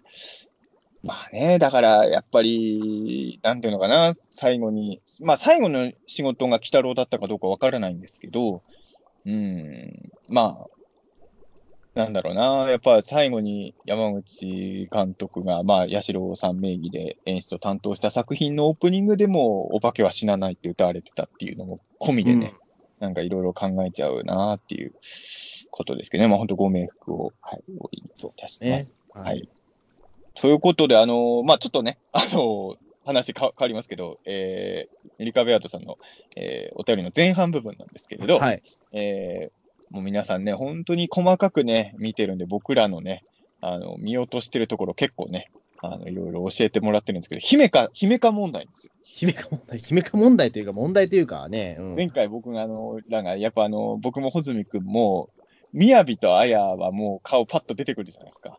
姫かって誰だっけって。もう一人のマナの友達がどうしても顔が出てこない、浮かんでこないっていう、ええ名前を聞いても浮かんでこない。で、あの、姫かと思って。うん 一応この塗り壁アさんが姫香は最近では、まあね、眉毛や産毛、キノコなどで登場していますって聞いて、まあおそらく出ると出てるとしたらその辺なんだろうなと僕らも思ってたんです。まあね、他ああんまりね、うん、まあ、で、出ることあんまなさそうだもんなっていうか。うんでもやっぱり、そこまで聞いても顔はパッと浮かばないんで、まあもう一回この塗り壁アさんに教えていただいた回を見返せば、ああ、この人が姫香かってなると思うんですけど、なかなでもそういう意味で言うと、俺、雅も最初は多分、あの、顔の区別ついてなかったと思うから、あやだけですよね。その、最初から区別まあやっぱついて。メガネっていうのがでかい。メガネっ子だから分かりやすかったっていうのがあるんで、まあね、ちょっと、姫香ちゃんね、あの、今、今、今この話をしてる僕のな頭にも姫香ちゃんの顔は浮かんできてないんですけれど、ええっと、姫香ちゃんの主役会は本当来て、こんな僕のために主役会作ってほしいですよね。うんえそうですね。えあの映画とか、映画っていうかドラマかな、連ドラとかでさ、特に特撮もんとかってさ、1年ぐらい続くから、本当にモブっぽいキャラが気がつくとちょっと出番多くなることってあるじゃないですか。えうん。で、そうなるとね、と見返したときに、あの、それまで全然印象残ってなかったキャラもちゃんとちらほら目に入るようになるんだよね。うん。あ、特撮じゃないけど、それで言うとあれですね、古畑任三郎の向島くんですね。ああ、はいはいはいはい。向島くんって前、あの、ピーターン通信の古畑会でも喋ってたけど、堺正明さんが犯人の会の時点ですでにいるねん。うん。でも、リアルタイムで見てるときは全く向島くんなんて意識してなかったわけですよ。でも、後で見返したときに、うわ、もう向島くんいるんだみたいなね、感動があって、姫香もそういう感じになるといいなとはね、思います今姫香出ても、あの姫香だってやっぱなんないじゃないですか。まあね、うん。姫香、メインかよね。まあね、急にだからまあ、その、鬼太郎の場合だと、ね、急にその主役エピソードがパッと出てくるっていうね。う。うんん。ところだから、まあまあ、この流れなんかやりそうですけどね、このまま。だって考えてみたら、あの前も言ったかもしれないけど、みやびとあやに関して言うと、一旦もめんより先に主役会作られてんだから。うん。うん。通に考えたらすごいですよ。一旦もめより先に塩会作られてるんですよ。モブだと思ってたキャラが。うん。だね、姫香ちゃんも本当きいや、本当だから、アルカリユリコも期待してますよ。そうですね。残り1、ね、ある、ね、その、で、で、ね、電池組の方もね、残り1名ね。えいや、残り2人ですよ、主役あ、2人か、ごめんなさい。ええまだまあ、ゆり子はまあ結構今、今回である程度ね、経ったけど、うん立った。まあ、たまあそうですね。まあ、たあれ、まあまあね、出番はね。そううん。ニッケルかなだったら多分ね、あんな、ニッケルかなだったら多分妖怪 NG じゃないじゃない、おそらく。うそのん。一旦もめを受け入れてくれるかどうかわかんないけど、一旦もめはせめて金押しになっとくべきだったよね。うん。お互いにちょっと心が広そうだから、金だったらね。うん。で、あとはあれですかね、前回、富士山の話をしたんですよ。あの富士山は静岡側、まあ、そうですね。そこはね、なかなか、あの、まあ、宗宗教上の問題ですよね、結構言ってしまうと、俺、ね。俺、俺茨城県民だかわかんないけど、やっぱりあのーここはすごい重要な問題なんだね。やっぱりね。えあんまり気にならないんだよ、俺は別にどっちでもいいじゃんと思うんだけど、ーまあ静、岡の人とか山梨の人からしたら、ここは大事な問題なんだうんね。結構大事なんです。まあ僕もだから、その親戚が山梨の人だから、やっぱそれはね、やっぱ結構話に出ますよ、やっぱり。富士山は山梨のもんだって言いたいわけ。うん、そうなんですよ。まあ確かにそのね、新幹線で通るときはやっぱり静岡の側からしか見れないからっていうところもあるけど、いや、まあでもね、そこはでも言ってしまうと、静岡は裏側だっていうふうに 言う人もやっぱりいるから、まあそこはね、うん、本当にデリケートな問題なので、ええまあ、地方あるあるですね。あんまりね、その話を広げると結構ね、危ないんですよ、これ。え茨城もね、周りの都道府県といろいろよくバトってるけど、その手のはないからね、どっちのものかみたいなのはあんまない。どっちが上かみたいなね、よくやるけど。えうん、まあやっぱ物、物なんですよね、やっぱりその富士山って、やっぱ日本一の山ですから、やっぱりそれは、どっちのものだっていうのはでかいなっていうのは、やっぱりそれはね。うん。まあ、どっちのもんでもあるし、まあ日本のものだって言われたらそうなんですけどね、あとも、もっと言うと、富士山、茨城からも見えるからね。だから茨城のもんでもあるよね。やっぱふ、やっぱ富士の元にっていうことはね、やっぱりすごく意識するというかね。うん。正月実家帰、夏は見えないんだけど、冬になると富士山で見えるんだよね、あの雪が。あの、あのー実家帰ったわけですよ、正月ね。うんだから富士山が見えるんですよ、よーく。多分ね、多分ね、山梨から見る、静岡から見る富士山よりも綺麗だったね。うん。新説、富士山、茨城のもの説っていう。いやいやでもいや、でも本当にでも、あの、ミノブのあたりとか行ってくださいよ、一回。びっくりしますよ、富士山でけえなって、やっぱり。えーあでも俺も、富士山だって間近で見た、登ったこともあるからね、俺。あ、本当に、だから、ちょっとそこはね、びっくりしますよね。やっぱ、あ富士ってやっぱでけえな、みたいな、やっぱり。富士山登ったどころか、俺、富士山で一回遭難しかけてるからね。えーそれよく生きて帰れましたね、それ。えーよく生きて帰ってるでしょ。俺、富士山から本当迷子になって、伊藤博樹君に電話してるから。すごいですね、本当にそれは、であのあ危なかったです。ね、富士山からやっぱりそう遭難して出れなくなった人たくさんいますから、え富士山遭難して生き延びてる組なんですよ。ー それ相当幸運ですよね。えー危ない危ない。そしたらだって、俺だってね、あのもしかしたらそう、ね、富士山たくさん死んやっぱ人お亡くなりになってるから、やっぱり、俺、富士山を思い出すたびに、中澤さん、あそこでまだ生きてんのかなみたいなことをずっと思い浮かべながら、生きていかなきゃいけなくなっちゃいますから。俺は、いまだに富士山見るとね、その時のことちょっと思い出しますけどね、あの時、遭難したなとか思って。うん。それ切なくなりますよね、確かにね。あと、あの格好で登ったから、俺、富士山ちゃんと。ああ、周りがさ、すごいもう重武装みたいな感じで、俺だけ画用紙つけてるからさ、もう浮いてること、浮いてること。まあ、それ本当に怒られるやつですよね、今ね。そのなんか前もあの、えっ、と、ね、とある番組でその特集されてましたけど、やっぱりその、外国人とかやっぱりその、結構軽装で富士山登る人とかいるんですよ、今。もうそれちょっと問題になってて、やっぱり。俺、あの時でも何号まで登ったのかな？頂上までは行ってないんだけど、うん。相当上まで行きましたよ。ああ。だから、あの格好でも行けるんですよ、相当上まで。いや、いけるはいけるんだけど、ただ、だんだんやっぱり酸素薄くなってくるから、うんあの厳しくなってくるんですよ、あれ。うん。俺、どこまで行ったんだっけかな？ちょっとね。何合目ぐらい ?5 5合目までいかないでしょ、さすがにでも。は行ってる、行ってる。5行きました、すごいな全然。行ってる5は。うん。えー、マジっすか？うん。何時間かけてですか？いや、だからもう本当に、あのー何時間、いや、もう本当に、真夜中ですよ。うわー、すご真い。夜中に俺は降りたんだもん。で、遭難したの。うわー、すげえ。本当に。真夜中に、まあもう一人いたんだけど、二人で富士山を降りてったら、もうわけわかんないところを歩いてて、どうしようってなったんですよね。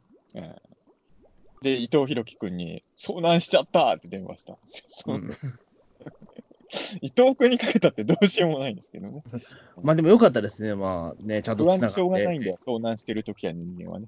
ええうん偉いもんで、でも、遭難してる時も携帯つながるんだね。まあ、場所によるんだろうけどね。まあね、さすがにまあ、富士山ぐらいだったら、まあまあ、もちろん、あのーね、頂上近くだともう繋がんないんだろうけども、ね、まあ、ということでね、いろいろありましたけれど、来週の鬼太郎は手の目会ということでね、はい手の目会っていうか、まあ、あの女性総理とぬらりひょん会っていう総理会、ええ手の目会だから盛り上がりそうとはならないのね、あんまり。うん、やっぱり女性総理ってのはでかいですよね。ぬらりひょんと、やっぱあのエンディングを受けて女性総理再登場、しかもぬらりひょんも出てくるって、あの予告のダークな感じっていうのを込みで考えると、まあどう考えても来週は期待しかないですよね。うん。もう本当に今週の、俺そう、今思い出した、あのね、あの、今回の冒頭でコットン承知って自分言ったじゃないですか。はい。それの穂積君の、あ、その前ですよ。あの、俺がコットン承知って言う前に穂積君がやってほしいことがありましたよ。なんですか？今回は、あの、感想会ですって、今回はこの回の感想会です、パンツァー4って言ってほしかったです。いそしたら俺がそれこそ意味が分かんなかったじゃないですか。そしたら俺ちゃんともう悩まずにコットン承知って返してて、うんいや、それこそだってもうな、何、何言ってんのこの人になるじゃもないうですか。このそれちゃんと鬼太郎感想会でパンツァー4言えるチャンスはもう穂積君ないからね。もう、次回以降ってチャンスが来るとは思ってなかったし、そんなの。パンツァー4って言ったら俺は怒るからね、もう。もう、もう、そのチャンスはないからね、穂積君に。パンツァー4まあ、言うつもりもなかかったし、いいですよ、別永に。遠に失われたからね、パンツァー。いや、いいですよ、別に。ええ 別に言うつもりもなかったし、ええ欲しいやろ、パンツァー4カードは。別にそんな欲しくなかったですけど、ええやっぱりわからん神聖な言葉なんで、パンツァー4はやっぱりガル。パンファンの心心情は俺には分かんないね。それとコットン、口に出していいコ言葉じゃないんですよ。コットン承知だって神聖な言葉ですから、そんな簡単に、だって俺、鬼太郎の感想会ずっとやってるけど、コットン承知今まで言ってなかったってのは、いかに神聖な言葉だったかっていうね、ことですからね。は今後もコットン承知はもう選び抜いた時しか使わないように。まあそうですね。えまあぜひね、なんかあの、うん、まあ皆さんも感想の時になんかね、あの、コットン承知をちょっと使っていただければ、ええなんかタイミングがあれば。鬼太郎ファン同士で喋ることあるけど、誰も言わないよね、コットン承知の使いやすい。言わないね。うん。ちょっとねコットン承知って使いやすそうなんだけどな。みんな使わないね、ああんまりね。うん。不思議だね。え、ガルパンファンはパンツァー4って言ってないの？言わない。普段言わないの？言わないですね。あの、大洗い、大洗い向かう電車の中でパンツァー4とか言ってないの？言わない言わない。そんなこと絶対言わないです、ね。あ穂積君だけが言ってないだけなんじゃないの？いや、言わないですよ。そうなの？だ戦車前進だから、戦車前進することないんだもんだって。ええでもさ、別にさ、あの、俺普通の自転車乗ってる時だって仮面ライダーのサイクロン号だと思ってたよ。いや、そりゃそうだかもしれないけど、別に。本物のバイク乗らなくたって、それは、ファンはそれに当てはめるから、やば、ガルパンの聖地向かう電車はもう戦車に見えてくるじゃない、もう脳内では。いやー、やっぱりそこはね、違うと思いますけど、言わないな戦車乗っ。たら、戦車乗ったら言うんだね、パンツは。戦車乗ったら言うと思う、間違いなく。うん。ねいや、穂積が戦車乗るときまでそれはお預けなんですね。うん、そうですね。うん、まあ、戦車乗るときになったらパンツァー4ってちょっと言ってるかもしれないけど、でね、あの、で、周りの誰かが、え、パンツのアホって言って、えあの、そこで僕はもう一回講釈垂れるみたいなね、これは、これはガルパンの本編みたいでわかんないネタだけど、えまあ一応、それなんとなくわかるよ。俺、まあ俺が戦車乗るときやることはもう、あの、決まりきってね、温泉ワクワク大決戦の自衛隊と同じ またすごいとこ持ってきましたね。ええいや、それ、そ俺が戦車乗ったらやるのあれしかないじゃないですか、絶対ね。まあ、そうか。ええあれはもう怪獣ファンの夢を叶えてる名場面ですからね。ええまあ、ということでね、来週、来週でも戦車も出るかもよ、総理会でまあ、。そうですね。まあ、じゃあ、もう一回ちょっとそのチャンスが来るかもしれない。ええパンツァー4カードを返してあげよあありがとうございまう。す、来週ね。使いたいかったらぜひ使ってね。はい、わかりました。ありがとうございます。てよありがとうございました。ありがとうございました。